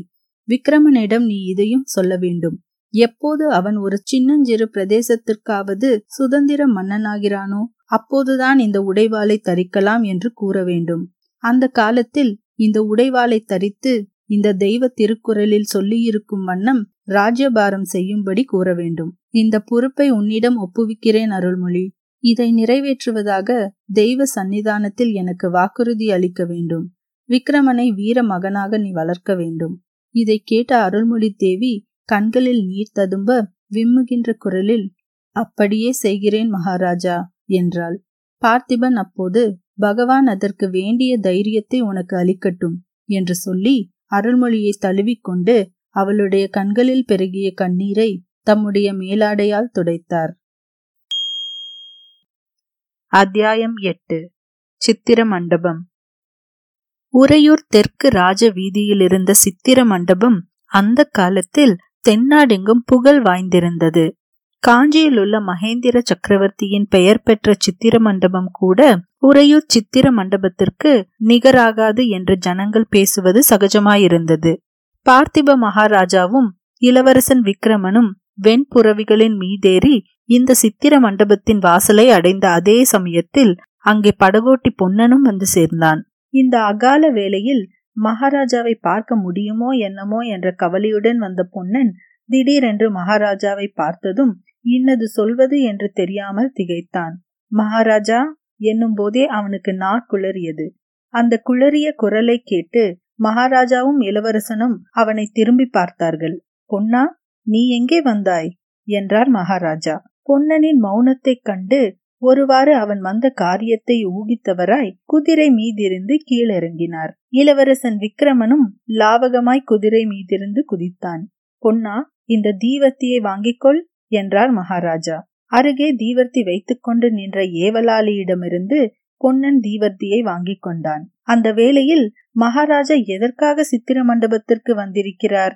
எதற்காக தன்னை தீவர்த்தியுடன் பின்தொடர சொல்லுகிறார் என்பதொன்றும் அவனுக்கு புரியாவிட்டாலும் மகாராஜா தன்னை திரும்பி போக சொல்லாமல் தம்முடன் வரும்படி சொன்னதில் அளவிலாத குதூகலம் உண்டாயிற்று. மகாராஜாவும் இளவரசரும் முன் செல்ல பொன்னன் தீவர்த்தியை தூக்கி பிடித்துக்கொண்டு சித்திர மண்டபத்திற்குள் புகுந்தான். அந்த சித்திர மண்டபத்திற்குள் முதன் முதலாக பிரவேசிக்கிறவர்களுக்கு நமக்குள்ள இரு கண்கள் போதாது. இரண்டாயிரம் கண்கள் இருந்தால்தான் இங்கேயுள்ள சித்திரங்களை ஒருவாறு பார்த்து திருப்தி அடையலாம் என்று தோன்றும். அந்த விஸ்தாரமான மண்டபத்தின் விசாலமான சுவர்களில் விதவிதமான வர்ணங்களில் பல வகை சித்திரங்கள் தீட்டப்பெற்றிருந்தன. அந்த மண்டபத்தை தாங்கி சிற்ப வேலைப்பாடுள்ள தூண்களிலும் சித்திரங்கள் காணப்பட்டன. மேல் விமானத்தின் உட்புறங்களையும் சித்திரங்கள் அலங்கரித்தன. ஒரு சுவரில் தீதிசி முனிவரிடம் இந்திரன் வஜ்ராயுதத்தை பெறுவது இந்திரன் விருத்ராசுரனை சம்ஹரிப்பது பிறகு இந்திரலோகம் வருவது தேவர்களும் தேவமாதர்களும் இந்திரனை எதிர்கொண்டு வரவேற்பது இந்திரனுடைய சபையில் தேவமாதர்கள் நடனம் புரிவது முதலிய காட்சிகளை சித்தரித்திருந்தது. இன்னொரு பக்கத்தில் திருப்பார்கடலில் மந்திரகிரியை மத்தாகவும் வாசுகியை கயிறாகவும் கொண்டு தேவர்கள் ஒரு பக்கமும் அசுரர்கள் ஒரு பக்கமும் நின்று கடையும் பிரம்மாண்டமான காட்சியை சித்தரித்திருந்தது. அடுத்தாற்போல் பரமசிவனுடைய தவத்தை கலைப்பதற்கு காமதேவன் மலர்கனை தொடுப்பது முதல் குமர பெருமான் ஜனனம் வரையிலும் உள்ள காட்சிகள் காணப்பட்டன. இந்த உருவங்கள் எல்லாம் கேவலம் உயிரற்ற சித்திரங்களாக தோன்றவில்லை. கால் கை முகம் இவற்றின் சரியான அளவு எடுத்து சாமுத்திரிகா லட்சணத்துக்கு இணங்க எழுதப்பட்டிருக்கவும் இல்லை. ஆனாலும் இந்த உருவங்களின் ஒவ்வொரு அவயத்திலும் காணப்பட்ட நெளிவும் முகத்தில் பொலிந்த பாவமும் தத்ரூபமாய் இந்த தேவர்களின் முன்னால் நாம் நிற்கிறோம் என்னும் மயக்கத்தை உண்டாக்கின. பிரதி மாதமும் மூன்று தினங்கள் இந்த சித்திர மண்டபம் பிரஜைகள் எல்லோரும் பார்ப்பதற்கென்று திறந்து வைக்கப்படுவதுண்டு. அவ்வாறு திறந்திருந்த நாட்களில் பொன்னன் இரண்டு மூன்று தடவை இந்த சித்திரங்களை பார்த்து மகிழ்ந்திருக்கிறான். இப்போதும் அந்த சித்திரங்கள் அவனுடைய கண்ணையும் கருத்தையும் கவரத்தான் செய்தன. ஆனாலும் இன்று அவற்றை நின்று பார்க்க முடியாதபடி மகாராஜாவும் இளவரசரும் முன்னால் விரைந்து போய்க் கொண்டிருந்தபடியால் பொன்னனும் அவர்களை பின்தொடர்ந்து விரைந்து சென்றான். சித்திர மண்டபத்தின் இரண்டு மூன்று கட்டுக்களையும் தாண்டி சென்று கடைசியாக பூட்டிய கதவையுடைய ஒரு வாசற்படி அண்டை மகாராஜா நின்றார். முன்னொரு தடவை பொன்னன் இதே இடத்தில் நின்று இந்த வாசற்படிக்கு உட்புறத்தில் என்ன இருக்குமோ? என்று யோசித்திருக்கிறான். இந்த கதவை திறக்க கூடாதென்பது மகாராஜாவின் கட்டளை என்று காவலாளர்கள் அப்போது தெரிவித்ததுண்டு.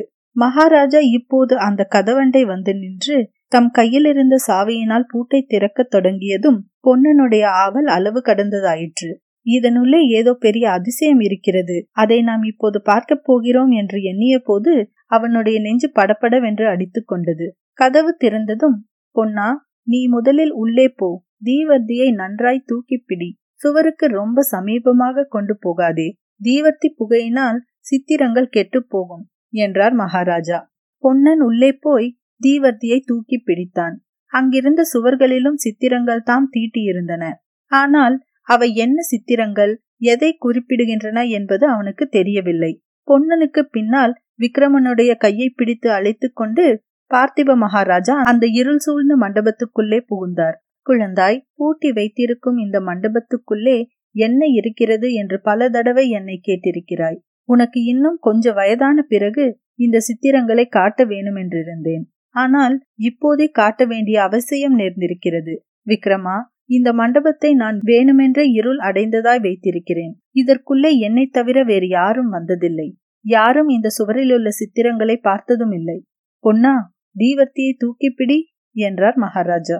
அவருடைய பேச்சில் கவனமாயிருந்த பொன்னன் சட்டென்ற தீவர்த்தியை தூக்கி பிடித்தான். அதோ அந்த முதல் சித்திரத்தை பார் குழந்தாய் அதில் என்ன தெரிகிறது? என்று மகாராஜா கேட்டார். யுத்தத்திற்கு படை கிளம்புகிறது. ஆஹா எவ்வளவு பெரிய சைனியம் எவ்வளவு யானைகள் எவ்வளவு தேர்கள் குதிரைகள் காலாட்படைகள் என்று விக்ரமன் வியப்புடன் கூறினான். பிறகு சட்டென்று திரும்பி தந்தையின் முகத்தை பார்த்து அப்பா என்று தயங்கினான். என்ன விக்ரமா கேள் என்றார் மகாராஜா. ஒன்றுமில்லை அப்பா இந்த சித்திரங்கள் யார் எழுதினவை என்று யோசித்தேன் என்றான் விக்ரமன். நீ நினைத்தது சரிதான் குழந்தாய். என் கையினால் நானே எழுதிய சித்திரங்கள் தாம் இவை. இந்த பன்னிரண்டு வருஷ காலமாய் இரவிலும் பகலிலும் தூங்கும் போதும் விழித்திருக்கும் போதும் நான் கண்டு வந்த கனவுகளைத்தான் இங்கே எழுதியிருக்கிறேன். குழந்தாய் நன்றாய் பார். யாருடைய சைன்யங்கள் இவை தெரிகிறதா? ஆஹா தெரிகிறது. முன்னால் புலிக்கொடி போகிறதல்லவா? சோழ ராஜ்யத்தின் படைதான் இவை. ஆனால் அப்பா என்று மறுபடியும் தயங்கினான் விக்ரமன். என்ன கேட்க வேணுமோ கேள் விக்ரமா. அவ்வளவு கம்பீரமாக நடந்து போகும் அந்த பட்டத்து யானையின் மேல் யானைப்பாகன் மட்டும்தானே இருக்கிறான். அம்பாரியில் யாரும் இல்லையே அப்பா. நல்ல கேள்வி கேட்டாய். வேண்டுமென்றேதான் அப்படி யானையின் மேல் யாரும் இல்லாமல் விட்டிருக்கிறேன். இந்த சோழ வம்சத்தில் எந்த தீரன் இம்மாதிரி பெரிய சைன்யத்தை திரட்டிக் கொண்டு திக்விஜயம் செய்வதற்காக கிளம்பி போகிறானோ அவனுடைய உருவத்தை இந்த யானையின் மேல் எழுத வேணும் குழந்தாய். தற்சமயம் இந்த சோழ ராஜ்யம் ஒரு கை அகலமுள்ள சிற்றரசாய் இருக்கிறது. வடக்கே பல்லவர்களும் தெற்கே பாண்டியர்களும் மேற்கே சேரர்களும் இந்த சோழ நாட்டை நெருக்கி சிறைப்படுத்தி இருக்கிறார்கள். ஆனால் இந்த நாடு எப்போதும் அப்படி இருந்ததில்லை. ஒரு காலத்தில் நம்முடைய வம்சம் மிக்க புகழ் வாய்ந்திருந்தது விக்ரமா. உன்னுடைய மூதாதையர்களிலே கரிகால் வளவன் நெடுமுடி கிள்ளி முதலிய மகாவீரர்கள் இருந்திருக்கிறார்கள். சோழர் என்ற பெயரை கேட்டதும் மாற்றரசர்கள் நடுங்கும்படியாக அவர்கள் வீர செயல்களை புரிந்திருக்கிறார்கள். அப்போது பல்லவர் என்ற பெயரே இந்த தென்னாட்டில் இருந்ததில்லை. சோழ சாம்ராஜ்யம் வடக்கே வெகு தூரம் பரவியிருந்தது. அந்நாளில் பாண்டியர்களும் சேலர்களும் சோழ மன்னர்களுக்கு திரை செலுத்தி கொண்டிருந்தார்கள். கடல்களுக்கு அப்பால் எத்தனையோ தூரத்தில் உள்ள அரசர்கள் எல்லாம் சோழ சக்கரவர்த்திக்கு காணிக்கைகளுடன் தூதர்களை அனுப்பி வந்தார்கள். இப்போது கடல் மல்லை துறைமுகம் பிரசித்தி பெற்றிருப்பது போல் அந்த நாளில் காவிரிப்பட்டினம் பெரிய துறைமுகமாயிருந்தது காவிரிப்பட்டினத்திலிருந்து பெரிய கப்பல்கள் கிளம்பி தூர தூர தேசங்களுக்கெல்லாம் சென்று பொன்னும் மணியும் கொண்டு வந்து சோழ மன்னர்களின் பொக்கிஷத்தை நிரப்பி வந்தன. குழந்தாய் அம்மாதிரியான மகோன்னத நிலையை அடைய வேண்டும் என்பது என் உள்ளத்தில் பொங்கும் ஆசை. நான் இரவிலும் பகலிலும் காணும் கனவு. அதோ அந்த சித்திரத்தை பார். இவ்விதம் மகாராஜா ஆவேசம் கொண்டவர் போல் பேசிக்கொண்டு மேலும் மேலும் சித்திரங்களை காட்டிக்கொண்டே போனார். அடுத்த சித்திரத்தில் சோழ சைன்யம் ஒரு பெரிய நதியை கடக்கும் காட்சி காணப்பட்டது. பிறகு அப்படைகள் ஒரு பெரிய மலையில் ஏறிச் சென்றன. அப்பால் ஒரு பெரிய யுத்த காட்சி காணப்பட்டது. அதிலே சோழர் சைன்யம் வெற்றி அடைந்த பிறகு மாற்றரசர்கள் காணிக்கைகளுடன் வந்து சரணாகதி செய்தார்கள். இம்மாதிரி பல நதிகளை தாண்டியும் பல மலைகளை கடந்தும் பல மன்னர்களை வென்றும் கடைசியில் சோழ சைன்யம் இமயமலையை அடைகிறது. பர்வத ராஜாவான இமயத்தின் உச்சியில் சோழர்களின் புலிக்கொடி நாட்டப்படுகிறது. அதற்கு பிறகு சோழ நாட்டின் தலைநகருக்கு சைன்யம் திரும்பி வருவதும் நகரமாந்தர் அந்த வீரப்படையை எதிர்கொண்டு அழைப்பதுமான கோலாகல காட்சிகள். இன்னொரு பக்கத்தில் புலிக்கொடி பறக்கும் பெரிய பெரிய கப்பல்கள் துறைமுகங்களிலிருந்து கிளம்பும் காட்சியை அற்புதமாக சித்திரித்திருந்தது. அந்த கப்பல்கள் தூர தூர தேசத்திற்கு போய் சேருகின்றன. அந்தந்த தேசங்களின் மன்னர்கள் பரிவாரங்களுடன் எதிர்கொண்டு வந்த சோழ நாட்டின் தூதர்களை உபசரிக்கிறார்கள். கடல் சூழ்ந்த அந்த நாடுகளில் சோழர்களின் புலிக்கொடி கம்பீரமாக பறக்கிறது. புலிக்கொடி பறக்கும் தேசங்களிலெல்லாம் பெரிய பெரிய கோயில்களும் கோபுரங்களும் வானை அளாவி எழுகின்றன. இத்தகைய அற்புதமான சித்திரங்களே அந்த மண்டபம் முழுவதும் நிறைந்திருந்தன. அத்தியாயம் ஒன்பது. விக்ரமன் சபதம். சித்திரங்கள் எல்லாம் பார்த்து முடித்ததும் விக்ரமன் தயங்கிய குரலில் அப்பா என்றான். மகாராஜா அவனை அன்பு கனிய பார்த்து என்ன கேட்க வேண்டுமோ கேள் குழந்தாய். சொல்ல வேண்டியதையெல்லாம் தயங்காமல் சொல்லிவிடு. இனிமேல் சந்தர்ப்பம் கிடைப்பது அரிது. என்றார். ஒன்றுமில்லை அப்பா. இந்த சித்திரங்கள் எல்லாம் எவ்வளவு நன்றாக இருக்கின்றன என்று சொல்ல ஆரம்பித்தேன். இவ்வளவு அற்புதமாய் சித்திரம் எழுத எப்போது கற்றுக்கொண்டீர்கள்? நமது சித்திர மண்டபத்திலே கூட இவ்வளவு அழகான சித்திரங்கள் இல்லையே? என்றான் விக்ரமன். மகாராஜா மைந்தனை கட்டி அணைத்துக் கொண்டார். என் கண்ணே என்னுடைய சித்திர திறமையை நீ ஒருவன் வியந்து பாராட்டியதே எனக்கு போதும். வேறு யாரும் பார்த்து பாராட்ட வேண்டியதில்லை. என் மனத்தில் இருந்த ஏக்கம் இன்று தீர்ந்தது என்றார். ஆனால் அப்பா எதற்காக உங்கள் வித்தையை நீங்கள் இவ்விதம் ஒழித்து வைத்திருக்க வேண்டும்? இந்த ஆச்சரியமான சித்திரங்களைப் பற்றி நீங்கள் வெட்கப்பட வேண்டிய அவசியம் என்ன? ஆஹா இந்த உருவங்கள் எல்லாம் எவ்வளவு தத்ரூபமாய் உணர்ச்சி பெற்று விளங்குகின்றன. முகங்களிலேதான் எத்தகைய ஜீவகலை இவ்வளவு ஆச்சரியமான சித்திரங்களை வேறு யார் எழுத முடியும்? ஏன் இந்த இருட்டு மண்டபத்தில் இவற்றை பூட்டி வைத்திருக்க வேண்டும்? எல்லோரும் பார்த்து சந்தோஷப்பட்டால் என்ன? என்று விக்ரமன் ஆத்திரமாய் பேசினான். அப்போது பார்த்திப மகாராஜா சொல்லுகிறார் கேள் விக்ரமா இந்த உலகத்தில் எவன் அதிகாரமும் சக்தியும் பெற்றிருக்கிறானோ அவனிடம் உள்ள வித்தையைத்தான் உலகம் ஒப்புக்கொண்டு பாராட்டும். காஞ்சியில் மகேந்திர சக்கரவர்த்தி இருந்தாரல்லவா? ஒரு தடவை பெரிய வித்வசபை கூடி அவருக்கு சித்திரக்கார புலி என்ற பட்டம் அளித்தார்கள். மகேந்திரவர்மருடைய சித்திரங்கள் மிகவும் சாமானியமானவை. ஆனாலும் அவற்றை புகழாதவர் கிடையாது. இப்போதுள்ள நரசிம்ம சக்கரவர்த்திக்கு இது மாதிரி எத்தனையோ பட்டப்பெயர்கள் உண்டு. சித்திரக்கலையில் சிங்கம் கான வித்தையில் நாரதர் சிற்பத்தில் விஸ்வகர்மா உலகம் இப்படியெல்லாம் அவரை போற்றுகிறது. ஏன்? அவரிடம் பெரிய சைன்யம் இருப்பதினாலேதான். அவருடைய சாம்ராஜ்யம் பெரிதாய் இருப்பதினால்தான். குழந்தாய் தெய்வத்துக்கு ஏழை செல்வன் என்ற வித்தியாசம் இல்லை. இறைவனுக்கு சக்கரவர்த்தியும் ஒன்றுதான் செருப்பு தேய்க்கும் சக்கிலியனும் ஒன்றுதான். ஆனாலும் இந்த உலகத்தில் தெய்வத்தின் பிரதிநிதிகளாயிருப்பவர்கள் கூட பெரிய படைபலம் உள்ளவன் பக்கமே தெய்வமும் இருப்பதாக கருதுகிறார்கள். மகேந்திரன் வெகு காலம் ஜைன மதத்தில் இருந்தான். சிவனடியார்களை எவ்வளவோ துன்பங்களுக்கு உள்ளாக்கினான். பிறகு அவனுக்கு திடீரென்று ஞானோதயம் உண்டாயிற்று. சிவபக்தன் என்று வேஷம் போட்டு நடித்தான். விக்ரமா மகேந்திரனும் சரி அவன் மகன் நரசிம்மனும் சரி நடிப்பு கலையில் தேர்ந்தவர்கள் விதம் விதமான வேஷங்கள் போட்டுக்கொள்வார்கள் நம்பினவர்களை ஏமாற்றுவார்கள். இவர்களுடைய சிவபக்தி நடிப்பு உலகத்தை ஏமாற்றிவிட்டது. புராதான காலத்திலிருந்து சோழ வம்சத்தினர்தான் சைவத்தையும் வைணவத்தையும் வளர்த்து வந்தார்கள். சிராப்பள்ளி பெருமானையும் ஸ்ரீரங்கநாதனையும் குலதெய்வங்களாக போற்றி வந்தார்கள். ஆனால் இன்றைய தினம் சிவனடியார்களும் வைஷ்ணவ பெரியார்களும் யாருடைய சபா மண்டபத்திற்கு போகிறார்கள்? திரிலோகாதிபதியான காஞ்சி நரசிம்ம சக்கரவர்த்தியின் ஆஸ்தான மண்டபத்துக்குத்தான் என்னுடைய சித்திரங்களை பிறர் பார்ப்பதை நான் ஏன் விரும்பவில்லை என்று இப்போது தெரிகிறதா? சோழ நாடு சிற்றரசாய் இருக்கும் வரையில் பார்த்திபன் சித்திரம் வேறு எழுத ஆரம்பித்து விட்டானா என்று உலகம் பரிகசிக்கும். விக்ரமா இன்னொரு விஷயம் நீ மறந்து விட்டாய் என்று நிறுத்தினார் மகாராஜா. என்னப்பா? என்று விக்ரமன் கேட்டான். இவை கேவலம் சித்திர திறமையை காட்டுவதற்காக மட்டும் எழுதிய சித்திரங்கள் அல்லவே குழந்தாய். என்னுடைய மனோரதங்களை என் இருதய அந்தரங்கத்தில் பொங்கிக் கொண்டிருக்கும் ஆசைகளை அல்லவா இப்படி சித்தரித்திருக்கிறேன்? இந்த சித்திரங்களை இப்போது பார்க்கிறவர்கள் சிரிக்க மாட்டார்களா? வீணாசை கொண்டவன் எட்டாத பழத்துக்கு கொட்டாவி விடுகிறவன் என்றெல்லாம் பரிகசிக்க மாட்டார்களா? ஆகையினாலே இந்த மண்டபத்தை இப்படி இருள் சூழ்ந்ததாய் இப்போது வைத்திருக்கிறேன். அந்த சித்திர காட்சிகள் எப்போது உண்மை சம்பவங்களாக தொடங்குமோ அப்போதுதான் மண்டபத்தில் வெளிச்சம் வர செய்ய வேண்டும். அப்போதுதான் எல்லா ஜனங்களும் வந்து பார்க்கும்படி மண்டபத்தை திறந்துவிட வேண்டும். அந்த பாக்கியம் விக்ரமா என் காலத்தில் எனக்கு கிடைக்கப் போவதில்லை. உன்னுடைய காலத்திலாவது நிறைவேற வேண்டும் என்பது என் ஆசை. என்னுடன் நீயும் போர்க்களத்திற்கு வருவதாகச் சொல்வதை நான் ஏன் மறுக்கிறேன் என்று இப்போது தெரிகிறதல்லவா? தெரிகிறது அப்பா. என் கனவை நிறைவேற்றுவதற்காக நீ உயிர் வாழ வேண்டும். சோழ நாட்டின் உன்னதமே உன் வாழ்க்கையின் நோக்கமாக இருக்க வேண்டும். சோழர் குலம் பெருமை அடைவதே அல்லும் பகலும் உன்னுடைய நினைவாக இருக்க வேண்டும். சோழரின் புலிக்கொடி வேறு எந்த நாட்டின் கொடிக்கும் தாழாமல் வானலாவி பறக்க வேண்டும் என்று சதா காலமும் நீ சிந்திக்க வேண்டும். நாளை மறுதினம் நான் போருக்கு கிளம்புகிறேன். யுத்த களத்திலிருந்து திரும்பி வருவேன் என்பது நிச்சயமில்லை. விக்ரமா போர்க்களத்தில் மடிகிறவர்கள் வீர சொர்க்கம் அடைகிறார்கள் என்று புராணங்கள் சொல்லுகின்றன.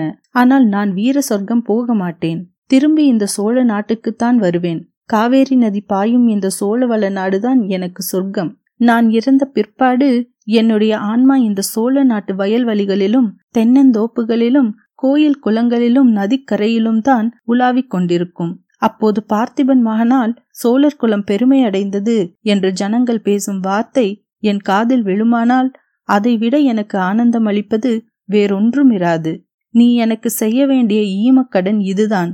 செய்வாயா விக்ரமா?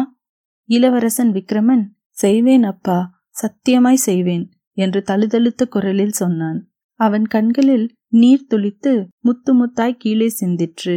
இதையெல்லாம் பார்த்து கொண்டும் கேட்டுக்கொண்டும் இருந்த பொன்னனுடைய கண்களிலிருந்தும் தாரை தாரையாக கண்ணீர் பெருகிக் கொண்டிருந்தது. மகாராஜா அவனை பார்த்து பொன்னா எல்லாம் கேட்டுக்கொண்டிருந்தாயல்லவா? இளவரசரிடம் உண்மையான அன்புள்ள சிலராவது அவனுக்கு துணையாக இருக்க வேண்டாமா? அதற்காகத்தான் உன்னை இருக்கச் சொல்லுகிறேன். என்னுடன் நீ யுத்தத்திற்கு வருவதைக் காட்டிலும் இளவரசருக்கு துணையாக இருந்தாயானால் அதுதான் எனக்கு திருப்தி அளிக்கும். இருக்கிறாயல்லவா? என்று கேட்டார். பொன்னன் விம்மலுடன் இருக்கிறேன் மகாராஜா என்றான். அத்தியாயம் பத்து. படை கிளம்பல். உறையூரில் அன்று அதிகாலையிலிருந்து அல்லோல கல்லோலமாயிருந்தது பார்த்திப மகாராஜாவின் பட்டாபிஷேகத்தின் போதும் மகேந்திரவர்ம சக்கரவர்த்தியின் விஜயத்தின் போதும் கூட உறையூர் வீதிகள் இவ்வளவு அழகாக அலங்கரிக்கப்படவில்லை என்று ஜனங்கள் பேசிக்கொண்டார்கள். வீட்டுக்கு வீடு தென்னங்குருத்துக்களினாலும் மாவிலைகளினாலும் செய்த தோரணங்கள் தொங்கிக் கொண்டிருந்தன. வீடுகளின் திண்ணைப்புறங்களிலெல்லாம் புதிய சுண்ணாம்பும் சிவப்பு காவியும் மாறி மாறி அடித்திருந்தது. ஸ்திரீகள் அதிகாலையிலேயே எழுந்திருந்து தெரு வாசலை சுத்தம் செய்து அழகான கோலங்கள் போட்டு வாசலில் குத்துவிளக்கு ஏற்றி வைத்திருந்தார்கள். பிறகு ஆடை ஆபரணங்களினால் நன்கு அலங்கரித்துக் கொண்டு போருக்கு படை கிளம்பும் வேடிக்கை பார்ப்பதற்காக வாசல் திண்ணைகளிலோ மேல் மாடிகளின் சாரளங்களின் அருகிலோ வந்து நின்று கொண்டார்கள். விடிய ஒரு சாமம் இருக்கும்போதே அரண்மனையில் உள்ள பெரிய ரணப்பேரிகை முழங்கத் தொடங்கியது. அதனுடன் வேறு சில சத்தங்களும் கலந்து கேட்கத் தொடங்கின. குதிரைகள் கனைக்கும் சத்தம் யுத்த வீரர்கள் ஒருவரையொருவர் கூவி அழைக்கும் குரல் அவர்கள் இடையிடையே எழுப்பிய வீர முழக்கங்களின் ஒலி வேல்களும் வாள்களும் ஒன்றோடொன்று உராயும் போது உண்டான கனகன ஒலி போருக்கு புறப்படும் வீரர்களை அவர்களுடைய தாய்மார்கள் வாழ்த்தி அனுப்பும் குரல். காதலிகள் காதலர்களுக்கு விடை கொடுக்கும் குரல். இவ்வளவுடன் வழக்கத்திற்கு முன்னதாகவே துயில் நீங்கி எழுந்த பறவைகளின் கலகல சத்தமும் சேர்ந்து ஒலித்தது. சூரிய உதயத்திற்கு முன்னால் இருந்தே அரண்மனை வாசலில் போர் வீரர்கள் வந்து குவியத் தொடங்கினார்கள். படைத்தலைவர்கள் அவர்களை அணிவகுத்து நிற்கச் செய்தார்கள். வரிசை வரிசையாக குதிரைப்படைகளும் யானைப்படைகளும் காலாட்படைகளும் அணிவகுத்து நிறுத்தப்பட்டன. எல்லா படைகளுக்கும் முன்னால் சோழர்களின் புலிக்கொடி வானலாவி பறந்தது. சங்கம் கொம்பு தாரை தப்பட்டை முதலிய வாத்தியங்களை முழங்குகிறவர்கள் படைகளுக்கு இடையிடையே நிறுத்தப்பட்டார்கள். பெரிய பேரிகைகளை சுமந்த ரிஷபங்களும் ஆங்காங்கு நின்றன. பட்டத்து போர் யானை அழகாக அலங்கரிக்கப்பட்டு அரண்மனை வாசலில் கொண்டு வந்து நிறுத்தப்பட்டது. இந்த மாதிரி அணிவகுப்பு நடந்து கொண்டிருக்கையில் அடிக்கடி போர் வீரர்கள் வீரவேல் வெற்றிவேல் என்று முழங்கிக் கொண்டிருந்தார்கள். சிறிது நேரத்திற்கெல்லாம் அரண்மனை முன் வாசலில் கலகலப்பு ஏற்பட்டது. மகாராஜா வருகிறார் மகாராஜா வருகிறார் என்று ஜனங்கள் பேசிக்கொண்டார்கள் அவர்கள் பார்த்து கொண்டிருக்கும் போதே அரண்மனைக்குள்ளே இருந்து கட்டியக்காரர்கள் இருவர் சோழ மண்டலாதிபதி பார்த்திப மகாராஜா வருகிறார் பராக் என்று கூவிக்கொண்டு வெளியே வந்தார்கள். வீதியில் கூடியிருந்த அந்தணர்களும் முதியோர்களும் ஜெய விஜயீ பவா என்று கோஷித்தார்கள். மகாராஜா அறையில் மஞ்சள் ஆடையும் மார்பில் போர்க்கவசமும் இடையில் உடைவாலும் தரித்தவராய் வெளியே வந்தார். அவரை தொடர்ந்து ராணியும் இளவரசரும் வந்தார்கள். அரண்மனை வாசலில் மகாராணி தன் கையில் ஏந்தி வந்த ஆத்தி மாலையை அவர் கழுத்தில் சூட்டினாள். அருகில் சேடி ஏந்தி கொண்டு நின்ற மஞ்சள் நீரும் தீபமும் உள்ள தட்டை வாங்கி மகாராஜாவுக்கு முன்னால் மூன்று சுற்று சுற்றிவிட்டு கையில் ஒரு துளி மஞ்சள் நீர் எடுத்து மகாராஜாவின் நெற்றியில் திலகமிட்டாள். அப்போது மீண்டும் மீண்டும் ஜெய விஜயீ பவா வெற்றிவேல் வீரவேல் என்னும் முழக்கங்கள் ஆகாயத்தை அலாவி எழுந்து கொண்டிருந்தன. சங்கு கொம்பு தார தப்பட்டை முதலிய வாத்தியங்கள் காது செவிடாகும்படி அதிர்ந்தன. மகாராஜா வீதியில் நின்ற கூட்டத்தை ஒரு தடவை தம் கண்ணால் அளந்தார். அப்போது ஓர் ஏவலாளன் விரைந்து வந்து மகாராஜாவின் காலில் விழுந்து எழுந்து கைகட்டி வாய்ப்பொத்தி நின்றான். என்ன செய்தி என்று மகாராஜா கேட்கவும் மாரப்ப பூபதி இன்று காலை கிளம்பும்போது குதிரை மீதிருந்து தவறி கீழே விழுந்து மூர்ச்சையானார். மாளிகைக்குள்ளே கொண்டு போய் படுக்க வைத்தோம். இன்னும் மூர்ச்சை தெளியவில்லை என்றான். இதை கேட்ட மகாராஜாவின் முகத்தில் லேசாக புன்னகை பரவிற்று. அந்த ஏவலாளனை பார்த்து நல்லது நீ திரும்பிப் போ. பூபதிக்கு மூர்ச்சை தெளிந்ததும் உடம்பை ஜாகிரதையாக பார்த்து கொள்ளச் சொன்னேன் என்று தெரிவி என்றார். மேற்கண்ட சம்பாஷணை மகாராஜாவுக்கு அருகில் இருந்த ஒரு சிலருடைய காதிலேதான் விழுந்தது. ஆனாலும் வெகு சீக்கிரத்தில் மாரப்ப பூபதிக்கு ஏதோ விபத்தாம் அவர் போருக்கு வரவில்லையாம் என்ற செய்தி பரவிவிட்டது. பிறகு மகாராஜா அருகில் நின்ற விக்ரமனை வாரி எடுத்து மார்போடு அணைத்துக் கொண்டு உச்சி மோர்ந்தார். குழந்தாய் நான் சொன்னதெல்லாம் ஞாபகம் இருக்கிறதா? மறவாமல் இருப்பாயா? என்றார். நினைவில் இருக்கிறது அப்பா ஒரு நாளும் மறக்க மாட்டேன் என்றான் விக்ரமன். பிறகு மகாராஜா மைந்தனின் கையை பிடித்து அருள்மொழியிடம் கொடுத்து தேவி நீ தைரியமா இருக்க வேண்டும். சோழர் குல செல்வத்தையும் புகழையும் உன்னிடம் ஒப்புவிக்கிறேன். வீர பத்தினியாக இருந்து என் கோரிக்கையை நிறைவேற்ற வேண்டும். முக மலர்ச்சியுடன் இப்போது விடை கொடுக்க வேண்டும் என்றார். அருள்மொழி கண்ணில் நீர் பெருக நெஞ்சை அடைக்க இறைவனுடைய அருளால் தங்கள் மனோரதம் நிறைவேறும். போய் வாருங்கள் என்றாள். மகாராஜா போர் யானை மீது ஏறிக்கொண்டார். மறுபடியும் போர் முரசுகளும் தாரை தப்பட்டை எக்காலங்களும் ஏக காலத்தில் காது செவிடுபடும்படி முழங்கின. உடனே அந்த சோழ நாட்டு வீரர்களின் படை அங்கிருந்து பிரயாணம் தொடங்கிற்று. அத்தியாயம் பதினொன்று. ரணகலம். புரட்டாசி மாதத்து பௌர்ணமி இரவில் வெண்ணாற்றங்கரை மிகவும் கோரமான காட்சியை அளித்தது. வானத்தில் வெண்ணிலவை பொழிந்த வண்ணம் பவனி வந்து கொண்டிருந்த பூரண சந்திரனும் அந்த கொடுங்காட்சியை காண சகியாதவன் போல் அடிக்கடி வெள்ளி மேக திரையிட்டு தன்னை மறைத்துக் கொண்டான். பகலெல்லாம் அந்த நதிக்கரையில் நடந்த பயங்கரமான யுத்தத்தில் மடிந்தவர்களின் இரத்த வெள்ளத்துடன் கலந்தபடியால் ஆற்றில் அன்றிரவு இரத்த வெள்ளம் ஓடுவதாகவே தோன்றியது. அந்த வெள்ளத்தில் பிரதிபலித்த பூரண சந்திரனின் பிம்பமும் செக்கச் செவேல் என்று இரத்த நிறமடைந்து காணப்பட்டது. நதியின் மேற்கு கரையில் கண்ணு கெட்டிய தூரம் கொடும் போர் நடந்த ரணகலத்தின் கோரமான காட்சிதான். வீர சொர்க்கம் அடைந்த ஆயிரக்கணக்கான போர் வீரர்களின் உடல்கள் அந்த ரணகலம் எங்கும் சிதறிக் கிடந்தன. சில இடங்களில் அவை கும்பல் கும்பலாக கிடந்தன. கால்வேறு கைவேறாக சிதைவுண்டு கிடந்த உடல்கள் எத்தனையோ. மனிதர்களைப் போலவே போரில் மடிந்த குதிரைகளும் ஆங்காங்கே காணப்பட்டன. வெகு தூரத்தில் குன்றுகளைப் போல் சில கருத்த உருவங்கள் விழுந்து கிடந்தன. அவை போர் யானைகளாகத்தான் இருக்க வேண்டும். அந்த ரணகலத்தில் விருந்துண்ண ஆசை கொண்ட நூற்றுக்கணக்கான கழுகுகளும் பருந்துகளும் நாலா பக்கங்களிலிருந்தும் பறந்து வந்து வட்டமிட்டுக் கொண்டிருந்தன.